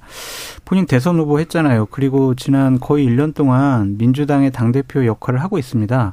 그 정도 됐으면 이제 좀 정치도 알고 정치적인 판단을 어떻게 해야 될지 충분히 이해하고 그것을 받아들여야죠. 아직도 행정부에서 아니 행정부 아니지 행정기관에서 경기도지사 성남시장으로서의 손가락 하나 리더십 거기에 연연을 하면은 앞으로도 가망성이 없다라고 좀 말씀을 드리고 싶어요. 근데 저도 그 얘기는 이번에 도대체 왜 이렇게 된 거냐 검증도 최, 최소한 기초 검증도 안 되고 이거 도대체 왜 그런 거냐라고 취재를 쭉 해보니까 소수가 모여서 결정한 거예요. 그러니까 이런 방식의 리더십은 교정이 필요하다. 네. 그러니까 이를테면 당 내에 많은 분들이 계시잖아요. 네. 그래서 당내에 많은 분들과 이제 같이 의논하고 의견도 주고 싶고 한데 이재명 대표가 잘 안 찾아온대요. 근데 또 선배들이 돼가지고 뭐 마치 이제 대표가 찾아가서 막 얘기하면 뭐 저 사람 뭐 한 자리 바라고 저러나 이럴까봐 또 찾아가기도 또 모호하다는 거예요. 그래서 네. 이재명 대표가 보다 더 적극적으로 사람들하고 만나면서 소통하면서 확장적 리더십을 가져가야 돌파가 가능할 수 있다. 너무 소수자끼리 앉아가지고 결정하는 방식은 지양해야 된다 이런 생각합니다. 이재명 당 대표 대표가 이번 사건으로 인해서 당내에서 리더십과 권위는 상당 부분 잃어버릴 가능성이 높다라는 생각이 들어요. 그러니까 뭔가를 제대로 판단하지 못하는 분 아니야? 자기 보호 본능 이것이 너무 강한 거 아니야? 민주 진영과 민주당은 나몰라라 하고 내가 어떻게든 사법 리스크를 벗어나기 위해서 내 편인 사람들과 함께 나는 정치를 하겠어. 그런 정치력 가지고 어떻게 내년 총선을 이기고 다음번 대권을 도전을 하겠습니까? 민주 진영에서 추천받은 분이에요, 이분이. 자, 이재명 대표가 성남시장 시절에 경기도지사 시절에 네. 누구보다도 열심히 쫓아가서 듣는 사람이었거든요. 잘 듣는 이재명이 잘 듣는 어, 정치로 돌아올지 좀 지켜봐야 되겠습니다. 이번에 아무튼 큰 시험을 시험을 치르게 되는 것 같습니다. 그런데 네. 민주당 내 아, 깜짝이야. 이거 하나만 간단하게 물어보자고요. 네. 정청래 최고위원 네. 저기 박항원 원내대표하고 네. 큰 이거 친명과 비명의 갈등으로 보이기도 해요. 음. 이 글쎄요. 친명과 비명의 갈등일까요? 저는 그럼, 그렇게는 안 보이고. 예. 개인적인 정청... 일탈 아니에요? 정청래 의원의 개인적인 일탈. 개인적인 일탈이요? 개인적인 일탈이라기보다 개인적인 어떤 욕심. 뭐그 도전? 뭘 그게 아름답게 표현을 아름답게 하세요, 장 기자님. 아, 그럼 뭐라고 그러죠? 아, 저기 국민의힘에 네. 어떤 저런 최고위원이 네. 상임위원장 하려고 그래요. 네. 그걸 가정하에서 한번 비판을 해 주세요. 음. 과욕이죠. 자, 역시 여기까지. 아니 근데 자, 저는 정청래 의원이 네. 다른 그랜드 디자인 플랜을 갖고 있는 것 같아요. 이재명 당 대표가 물러나면은 자기가 당 대표 되고 싶어서 하는 것 같아요. 아니 근데 사실 그런 그런 얘기도 있어요. 네. 이재명 대표 물러나서 다시 전당대회 하면은 정청래 최고가 당 대표 될 거다. 뭐 그러니까 그런 얘기가 그래서 있었어요. 지지층의 환호를 불러 일으킬 만한 계속 그런 일들을 하고 있다. 민주당 주변에서 그런 아니, 얘기 나옵니다. 아니 근데 뭐 그런 것까지 계획에 있는 그런 건 아닌 자, 것 같아요. 돈 봉투에다가 코인 논란. 거기에 혁신위원장 문제, 여기에 정청래 최고위원 문제. 여러 문제가 산적해 있는데 민주당의 진짜 걱정거리는 이재명 당대표죠. 아니요. 이제 아니에요? 또 나옵니다. 음. 이낙연이 옵니다. 음. 아이, 그 걱정 왜 이낙연 전 대표예요? 이낙연 전 민주당 대표는. 주변에서는 어유 걱정합니다. 아니 근데 글쎄? 이낙연 네. 대표가 온다라고 언론이 막 이렇게 네. 세게 보도를 하고 있는데 실제 제가 당에 여러 뭐 개파별로 뭐 친명 비명 뭐 이제 과거 개파 뭐 쭉 물어보면은 이낙연 대표를 중심으로 해서 사람들이 똘똘 뭉쳐가지고 탈당을 해서 분당해서 새로운 당이 창당된다? 아이고. 이 가능성 이거 빵 프로야. 아, 이거는 말도 안 돼. 네, 네, 불가능해. 무슨 분당이야. 네. 우리 당은 분당의 상처가 너무 깊어서 네. 아무도 나가려고 하지 않아. 왜냐하면 어, 찬바람 맞아봤는데 북풍한설 어렵다는 거 너무 알기 때문에 그거 어렵다라고 얘기를 하고 있고요. 이재명의 대체제가 이낙연이 될 수가 없다. 그리고 지금 정도의 민주당 지지율이 유지가 된다면 이재명 중심으로 내년 총선 치르는 거다 이렇게 얘기하고 있습니다. 그거를 가장 국민의힘이 바랄 거예요. 이재명 당대표에 대해서 사법적으로 상처 계속 낼 거고요. 민주당 의원들에 대한 검찰의 수사 계속 될 겁니다. 음. 부패 비리 혐의 집단으로 계속 국민들에게 그런 이미지를 주기 위해서 노력을 할 건데 그런 체제를 계속 유지하면서 내년 총선을 이재명 당대표 체제로 맞이하겠다? 치르겠다? 되게 낭만적인 생각 같아요. 그냥 우리는 음. 다수당 안 될래요. 우리는 그냥 백석 정도 의석 얻어도 괜찮아요. 그냥 이재명 당대표를 똘똘 뭉쳐가지고 옹호할 수 있는 그런 사람들만 당선돼도 괜찮아요. 라고 지도부에서 판단하는 것이 아니냐라고 비판하지 않을 수가 없다. 근데 실제로 그 이재명 대표가 만약에 이제 그 물러나게 돼요. 그 새로운 지도부가 들어서요. 그러면 네. 국민의힘이나 정부 여당이 공격을 멈출까요? 이재명 당대표의 사법적인 리스크는 최소한 네. 민주당의 리스크로 근데 다른 분들도 지금 뭐 줄줄이 사탕으로 뭐 이제 공개되지 않는 네. 얘기도 많이 있기 때문에 저는 민주당에 대한 어. 공격은 어. 계속될 거고 아, 그건 상수라고 생각해요. 민주당 되는데 사람들은. 이재명 당대표가 본인 사법적인 리스크도 있고 이렇게 혁신위원장 인선 문제처럼 네. 판단력의 문제도 있단 말이에요. 그 그런 리스크를 계속 두고 갈 거냐? 네. 전 보수우파 패널로서 음. 그냥 이재명 당대표 당대표가 계속 내년 총선 알겠어요. 때까지 음. 있었으면 좋겠어요. 장 기자님 전문 용어까지 나왔습니다. 줄줄이 사탕까지 나왔어요. 네. 그 다음은 누가 될까? 네. 어떤 이슈가 터질까? 터질까? 민주당 주변에서는 네, 우려하고 있다고 합니다. 네. 그런데요. 네. 자 보수파 네. 패널 1차 왜 대답 안 해요? 네. 뭐, 네. 네. 그거 하고 네. 장성철 소장님. 그런데 네. 국민의힘에서 검사 공천한다면서요. 안 한대잖아요. 아이고 오인혜가 뒤에서 다 한다면서요. 오인혜가 검사 공천한다고 그런 네. 유언 비어를 지금 KBS에서 말씀하시는 아니요 그런 얘기가 계속 있는데 자 오인혜 실체는 뭐고 검사 공천설 이거는 뭡니까? 검사 공천설은 김기현 당 대표나 이철규 사무총장이 네. 그거는 말도 안 되는 소리라라고 음. 여러 번 선을 그었고 네. 얼마 전에 당협위원장들 모여 있는 자리에서 우리는 시스템 공전할 테니까 걱정하지 마세요. 열심히 지역에서 음. 활동하세요. 이렇게 얘기했기 때문에 거짓말. 에이. 에이, 그, 그래도 검사가 공천할 거지라고 우리가 네. 근데 인식을 제가, 하면서 아니, 공격하는 것은 문제가 언론에 있어요. 당 안팎에서는 김기현 대표의 발언을 100% 신뢰하지 않는다라는 보도가 나오고 있고 저는 신뢰합니다. 저는 국민의힘이 시스템 공천한다는 거는 진짜 지나가던 소가 웃을 일이라고 왜요? 생각해요. 그, 아니 시스템을 스스로 허문 정당이잖아요. 당 대표를 아, 막 자기 손으로 내쫓고 그때는, 최고위원 줄 세우고 했는데 그, 무슨 그때는 정진석 비대위 체제였고 지금은 용산 시스템도 시스템입니다. 네? 용산, 용산 시스템도 시스템 아닌가요? 아니 그거는 그냥 지명인 거죠. 그러니까 정진석 비대위 체제 하에서의 시스템은 그랬지만 네. 당원들의 100% 표심으로 얻은 네. 김기현 네, 당대표 체제에서는 네. 시스템 공천을 하겠다고 했으니 지켜보시죠. 아, 그렇습니다. 맨날 지켜보는. 근데 제가 보기에는 국민의힘 시스템 공천은 조금 억측이라고 생각이 왜요? 되고요. 민주당은 시스템 공천이 고착화돼 있어요. 그래서 이 시스템 공천을 흔드는 것에 대해서 매우 불안해하고 있어요. 이 시스템에 익숙해 있기 때문에 여기 이 시스템으로 하면은 이길 수 있는데 이 시스템을 허물면 자기 공천에 문제가 생길까봐 오히려 그거를 두려워하는 분위기더라고요. 그러니까 그걸 허물려고 하는 사람이 이재명 당대표가 자기 측근들을 아니에요. 그 제도를 허물려고 거다. 하지는 않는 거죠. 그러니까 운영의 미 미숙을 어떻게 채울 거냐. 민주당은 제가 보기에 운영의 미숙이에요. 어, 그리고 지금 중요한 것은 민주당이 해야 될 핵심은 국민을 위한 혁신을 해야 되거든요. 그러니까 국민들이 반길 만한 혁신의 내용을 가지고 와야 되는데 무슨 대의원제 폐지, 뭐 그렇죠. 뭐 내부에 무슨 알지도 못하는 이런 것들을 가지고 계속 그 내부 갈등을 한단 말이에요. 밥그릇 싸움으로 밥그릇 싸움을 하는 거예요. 네. 그러니까 제가 보기에 그래서 국민들로부터 박수받지 못하는 거예요. 제일 야당으로서 민주당이 지금 정말 해야 되는 것은 지금 보면은 국민의 국민의힘하고 정부 여당은 총선 시계가 돌아가고 있어요. 총선 기획이 시작됐습니다. 언론 손대고 있죠. 심지어 솔직히 말하면 선관위도 저 무슨 그 자녀 특별 채용 문제를 제기하고 있지만 선관위 장악이다 이런 얘기가 벌써 나오는 거거든요.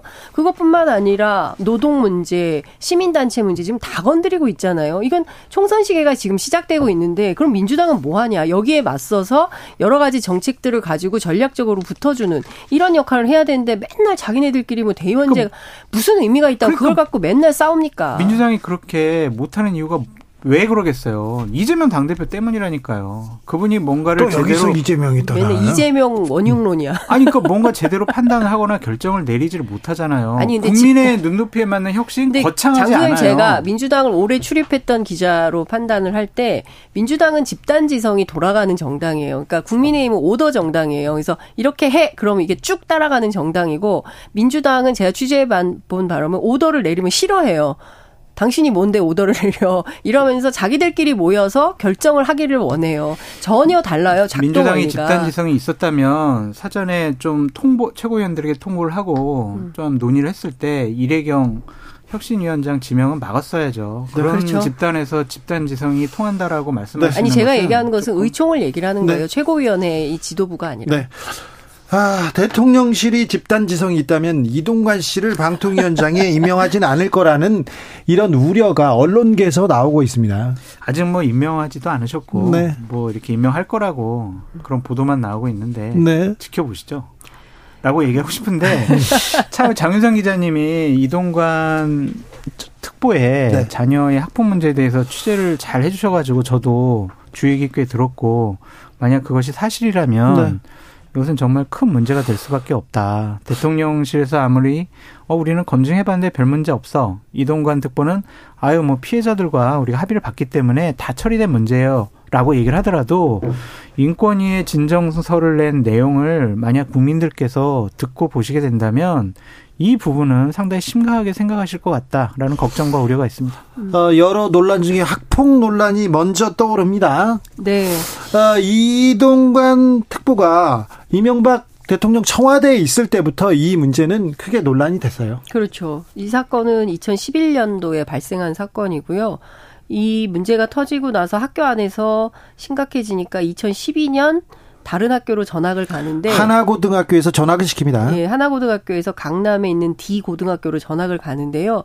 문제는 첫 번째 학교 폭력 위원회를 열지 않았습니다. 학교 폭력이 있었는데 열어서 이 문제를 반드시 해결을 해야 된다는 교사들의 요구가 있었지만 묵살됐던 거고요. 예.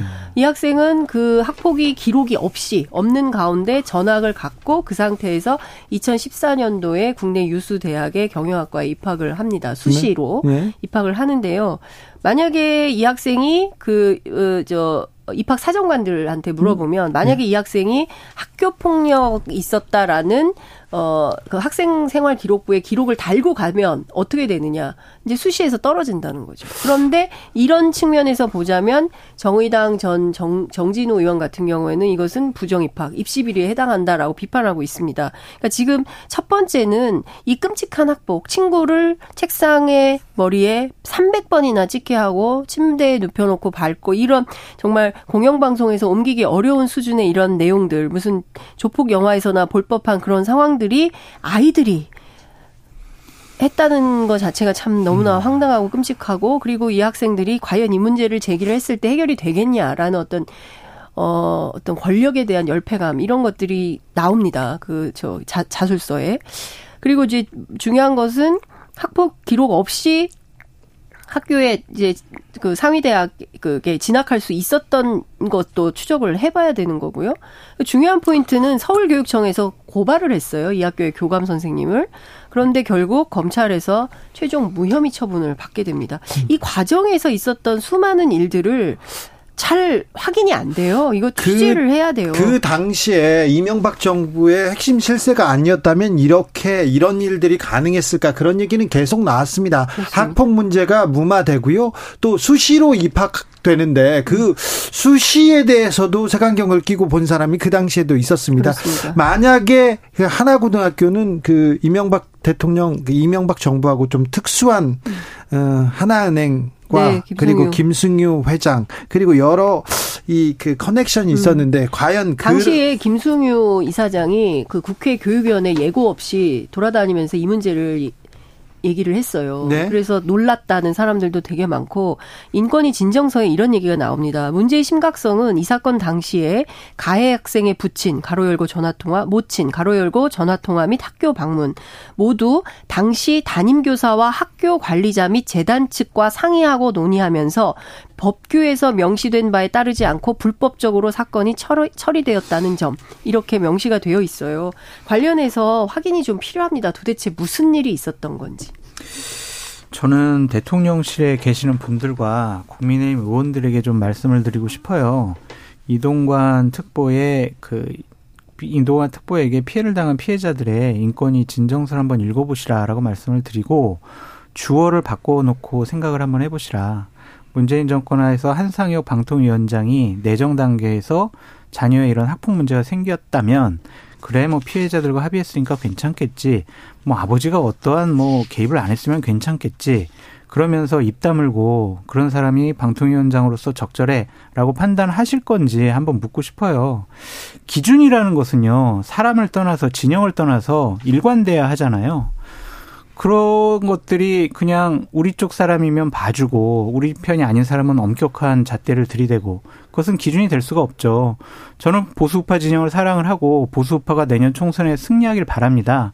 그러려면요. 국민들 눈높이에 맞는 결정을 하시고 엄격한 기준을 스스로에게 더 네. 강하게 들이대시라 음. 꼭 그렇게 충고드리고 싶습니다. 저는 장 소장님의 이 말씀에 정말 너무 그 천만 배 동의를 하는데요. 이제 보수가 됐든 진보가 됐든 이제는 우리가 상당히 이제 그 선진화된 사회에 살고 있잖아요. 그러면 진영을 넘어서 그 상식과 합리, 도의 그죠? 원칙 네. 이런 거에 따라서 처리하는 기준이 생겨야 되고 여기서 더 진보된 사회를 만들기 위해서 보수는 어떻게 나라의 국익을 지키는 방향으로 진보는 또 어떻게 더 전진시킬 것인가에 대해서 의논하는 방향으로 정치가 발전돼야지 이게 옛날에 하던 방식대로 다시 MB식으로 돌아가겠다는 겁니까? 그러면 역사를 거꾸로 돌리는 건데 네. 여기에 동의할 국민들이 과연 얼마나 있을까요? 저는 이런 끔찍한 학폭 사건에 대해서 괜찮네. 이럴 학부모님들 별로 없을 거라고 생각하고 지금 학교에 아이들 보내놓고 이러저러한 학폭 때문에 고통 속에 있는 학부모님도 굉장히 많이 계시거든요. 그러니까 그런 것만 보더라도 국민적인 이 어, 감정에 거스르지 않은 방식으로 결정이 되어야 된다고 생각합니다. 음, 그래서 대통령께서 아니면 대통령실 참모 분들이 다시 한번 좀 판단해 주셨으면 좋겠다라는 좀 생각이 들고요. 네. 왜꼭 이동관 전 수석이어야 됩니까? 그 그러게요. 그분이 2008년에 많은 일을 하셨어요. 그러니까 방송 장악을 예, 하려고 한다. 그렇죠. 예. 본인이 생각하고 본인이 뭐 보수우파 진영에 유리하게 환경을 꾸려야 되겠다. 그게 적임자다. YTN, MBC, KBS 제가 그때 언론 담당, 미디어 담당 방통위 출입 기자였거든요. 당시 상황 최수희중 방통위원장과 더불어 네. 이동관 수석이 상당히 많은 일을 했었죠. YTN, 아, 그렇죠. MBC, KBS 다 기억하지 않습니까? 다 뭐다 예. 뭐라고 해야 대통령 측근 들이 다 예. 이렇게 오고요. 어, 측근으로 불리는 사람들 그리고 진영 사람들이 오고 그다음에 그렇죠. 기자들이나 구성원들은 다 쫓겨나 가지고 뭐 이런 부분이 있어요. 아이스링크 닦고 막 이랬었잖아요 기자들이. 이동관 특보가 조국 사태 때 방송 패널 활동을 한 적이 있습니다. 아 그랬습니까? 그래서 상대방 분들과 진보 진영에 계신 분들과 조국 사태에 관련해서 많은 얘기를 나눴어요. 그 오록이 저는 청문회 때 네. 이동관 속에 발목을 잡을 거라고 좀 생각이 들어요. 네. 그래서 국민들이 조금 좀 부적절하다고 생각하시면 다시 한번 생각해 보시라라고 간곡하게 말씀드립니다. 자, 자식은 아버지의 거울이라고. 아니 국 민의 눈높이를 생각할까요? 국민의 아, 근데 생각들을... 이런 방식이 통하지 않을 거라는 거예요. 과거처럼 그때의 언론 환경과 지금의 2023년도의 언론 환경은 너무나 달라요. 그때 유튜브 같은 것도 없었고 팟캐스트 같은 것도 없었잖아요. 예. 그때 이렇게 장악하면 된다고 생각했지만 지금은 그게 불가능한 상황이라는 겁니다. 상식적이고 합리적으로 이렇게 그 보수 참칭 패널도 나오고 진보 패널도 나와서 자유롭고 합리적으로 토론할 수 있는 분위기를 공영 방송에서 보장이 되어야 됩니다. 일단 이제 다 몰아내고 그러면 어떻게 해요? 그때 식으로? 예? 예? 다 쫓겨나요? 음. 아이, 그러면 안 되겠죠. 네. 뭐 네? 나오지 말라면 못 나오는 거죠. 아, 뭐. 자, 저는 어떻게 해요? 왜 이렇게 수세적으로 걱정하지 마시고. 아우 그 당시에 너무 개, 고, 너무 고통 당해가지고 너무 고통을 예. 당해가지고. 근데 이제 보수파 진영에서는 이런 생각이 있어요. 문재인 정권 하에서도 우리는 그렇게 당했다. 공영 방송에서 패널들 보면은 상당히 우리 쪽 사람은 반영되지가 않았다. 일방적인 주장만 했다. 사회자, 진행자 같은 경우도 진보 진영에 계신 분들이 다 싹쓸이 했다. 그런 보수참칭 저기 장성철 소장한테 네. 그 사회자 자리를 하나 그러니까 그러한 피해 의식이 있어요. 그래서 저는 문재인 정권에서 조금 너무 안타까워요. 그때 80% 이상의 지지를 받은 정권이었는데 조금 보수 우파 진영에서도 인정할 만큼 아이고 그래. 아 근데 그때도 에이. 지금도 종편은 틀면 음. 전부 아이고. 예, 편향적인 얘기를 많이 아, 하잖아요. 말씀해요. 언론 맞아요. 얘기는 그만하자고요. 네. 그렇죠. 언론이 심각해서. 네. 자, 네. 그만 얘기하고요. 네. 그래서요. 아, 이준석 전 대표는 5인의 실체 공개한다고 했는데 그 누군지는 저 장윤성 기자님이 취재를 하셨는데 네. 이거는 지금 나오는 5인회와 네. 그 이준석 대표가 얘기하는 오인회 그리고 실질적으로 문제가 되는 오인회와는 달라요. 또요? 음. 그럼 또 다른 실세가 있어요? 세부류, 세부류. 근데 같은 인물들인데 음. 세부류다. 그러니까 이준석 대표하고 통화를 했어요. 무슨 다섯 명 빨리 얘기해라. 네. 누구냐? 그랬더니 본인이 얘기하려고 했던 것은 뭐 오인회 다섯 명, 뭐 이것은 아니다. 이런 거죠. 그래서 그 명단의 중요성보다는 이제 국민의힘 내부에 어, 실제로 이제 여론이 어떻게 돌아가느냐가 네. 이제 얘기를 하고 싶었던 건데, 중요한 것은 누가 실시간으로 다이렉트로 대통령하고 소통할 수 있는가. 역시 여기에 키맨, 키맨이 누구냐. 네. 뭐 이런 거라는 거죠. 그래서 그렇죠. 이제 5인이라는 네. 숫자가 중요한 게 아니에요. 아니라 거기에 등장 인물이 중요하다는 그렇죠. 거죠. 그래서 누가 키맨이냐. 맞아요. 그 키맨을 박성민 의원으로 보더라고요. 그러게요. 네, 그러니까 대통령의 술 친구 뭐 혹은 대통령 찐친. 뭐 찐친 아니, 술 친구라는 표현은 좀 부적절한 부적절해요. 근데 네. 그렇게 얘기를 하더라고요. 여러 가지 정치권 매일 통화하는 사람, 음, 매일 상의하는. 통화하는 사람 뭐 이렇게 좀 알려져 있는데 계속 박성민 박성민 이름 나오네요. 예. 그래서 이제 김기현 대표 도 또 원조잔의 자, 그 윤핵관 네. 장재원 의원도 박성민 의원을 통해서 윤석열 대통령의 귀를 좀 잡고 싶은 왜 그러냐 공천권 때문에 네. 뭐 그렇다는 겁니다. 이제 그런 논의가 이제 계속 나오고 있고 그런 차원에서 어 얘기를 한 것이지 다섯 명 명단을 꼭 얘기하려고 하려고 했었던 것은 아니다라고 얘기를 하더라고요. 제가 봤을 때 국민의힘의 최고 실세는 윤재욱 원내대표, 음. 이철규 맞아요. 사무총장, 음. 박성민 전략기획 사무부총장 이 세 분인 것 같아요. 네, 그렇게 얘기를 하더라고요. 네. 맞아요. 네. 그렇게 똑같이 얘기를 하더라고요. 자, 음. 한국갤럽이 2017년 6월 27일에서 29일까지 여론조사 결과 자체 음. 여론조사 2017년도요? 네. 문재인 대통령 직무수행 잘하고 있다 긍정평가가 80%를 기록했습니다. 네. 아까 80% 얘기해가지고. 아. 네. 아, 그것도 해야 되는 거예요? 자세한 내용은 중앙선거 여론조사 심의위원회 홈페이지 참조하시면 시간, 네. 아까운 시간을 잡아먹은. 이동관 씨가 보고 있어가지고. 아. 뭐 사적 감정이 있어요? 네? 누구 감정 별로 안 친한가 봐요. 네. 누구요? 아니 주진우. 아우 저는 그때 엄청 쫓겼잖아요. 아, 도망다녔구나. 아, 그러다 결국 이제 에, 뭐 주진우 라이브 출연하는 패널도 블랙리스트 올라가는 거 아니에요? 그럴 리는 그때 없을 블랙리스트도 거예요. 있었잖아요. 아유, 그때 아유, 막 출연 금지 저, 시키고. 저는 골드 블랙이었잖아. 네. 자, 장성철, 장윤선 두 분 감사합니다. 아유, 골드 블랙. 네. 감사했어요. 주진우 라이브 여기서 인사드립니다. 저는 내일 오후 5시 5분에 돌아오겠습니다. 지금까지 주진우였습니다. 노래 왜 안 틀어요? 미미 웹의 The Other Side 들으면서 저는 물러갈게요.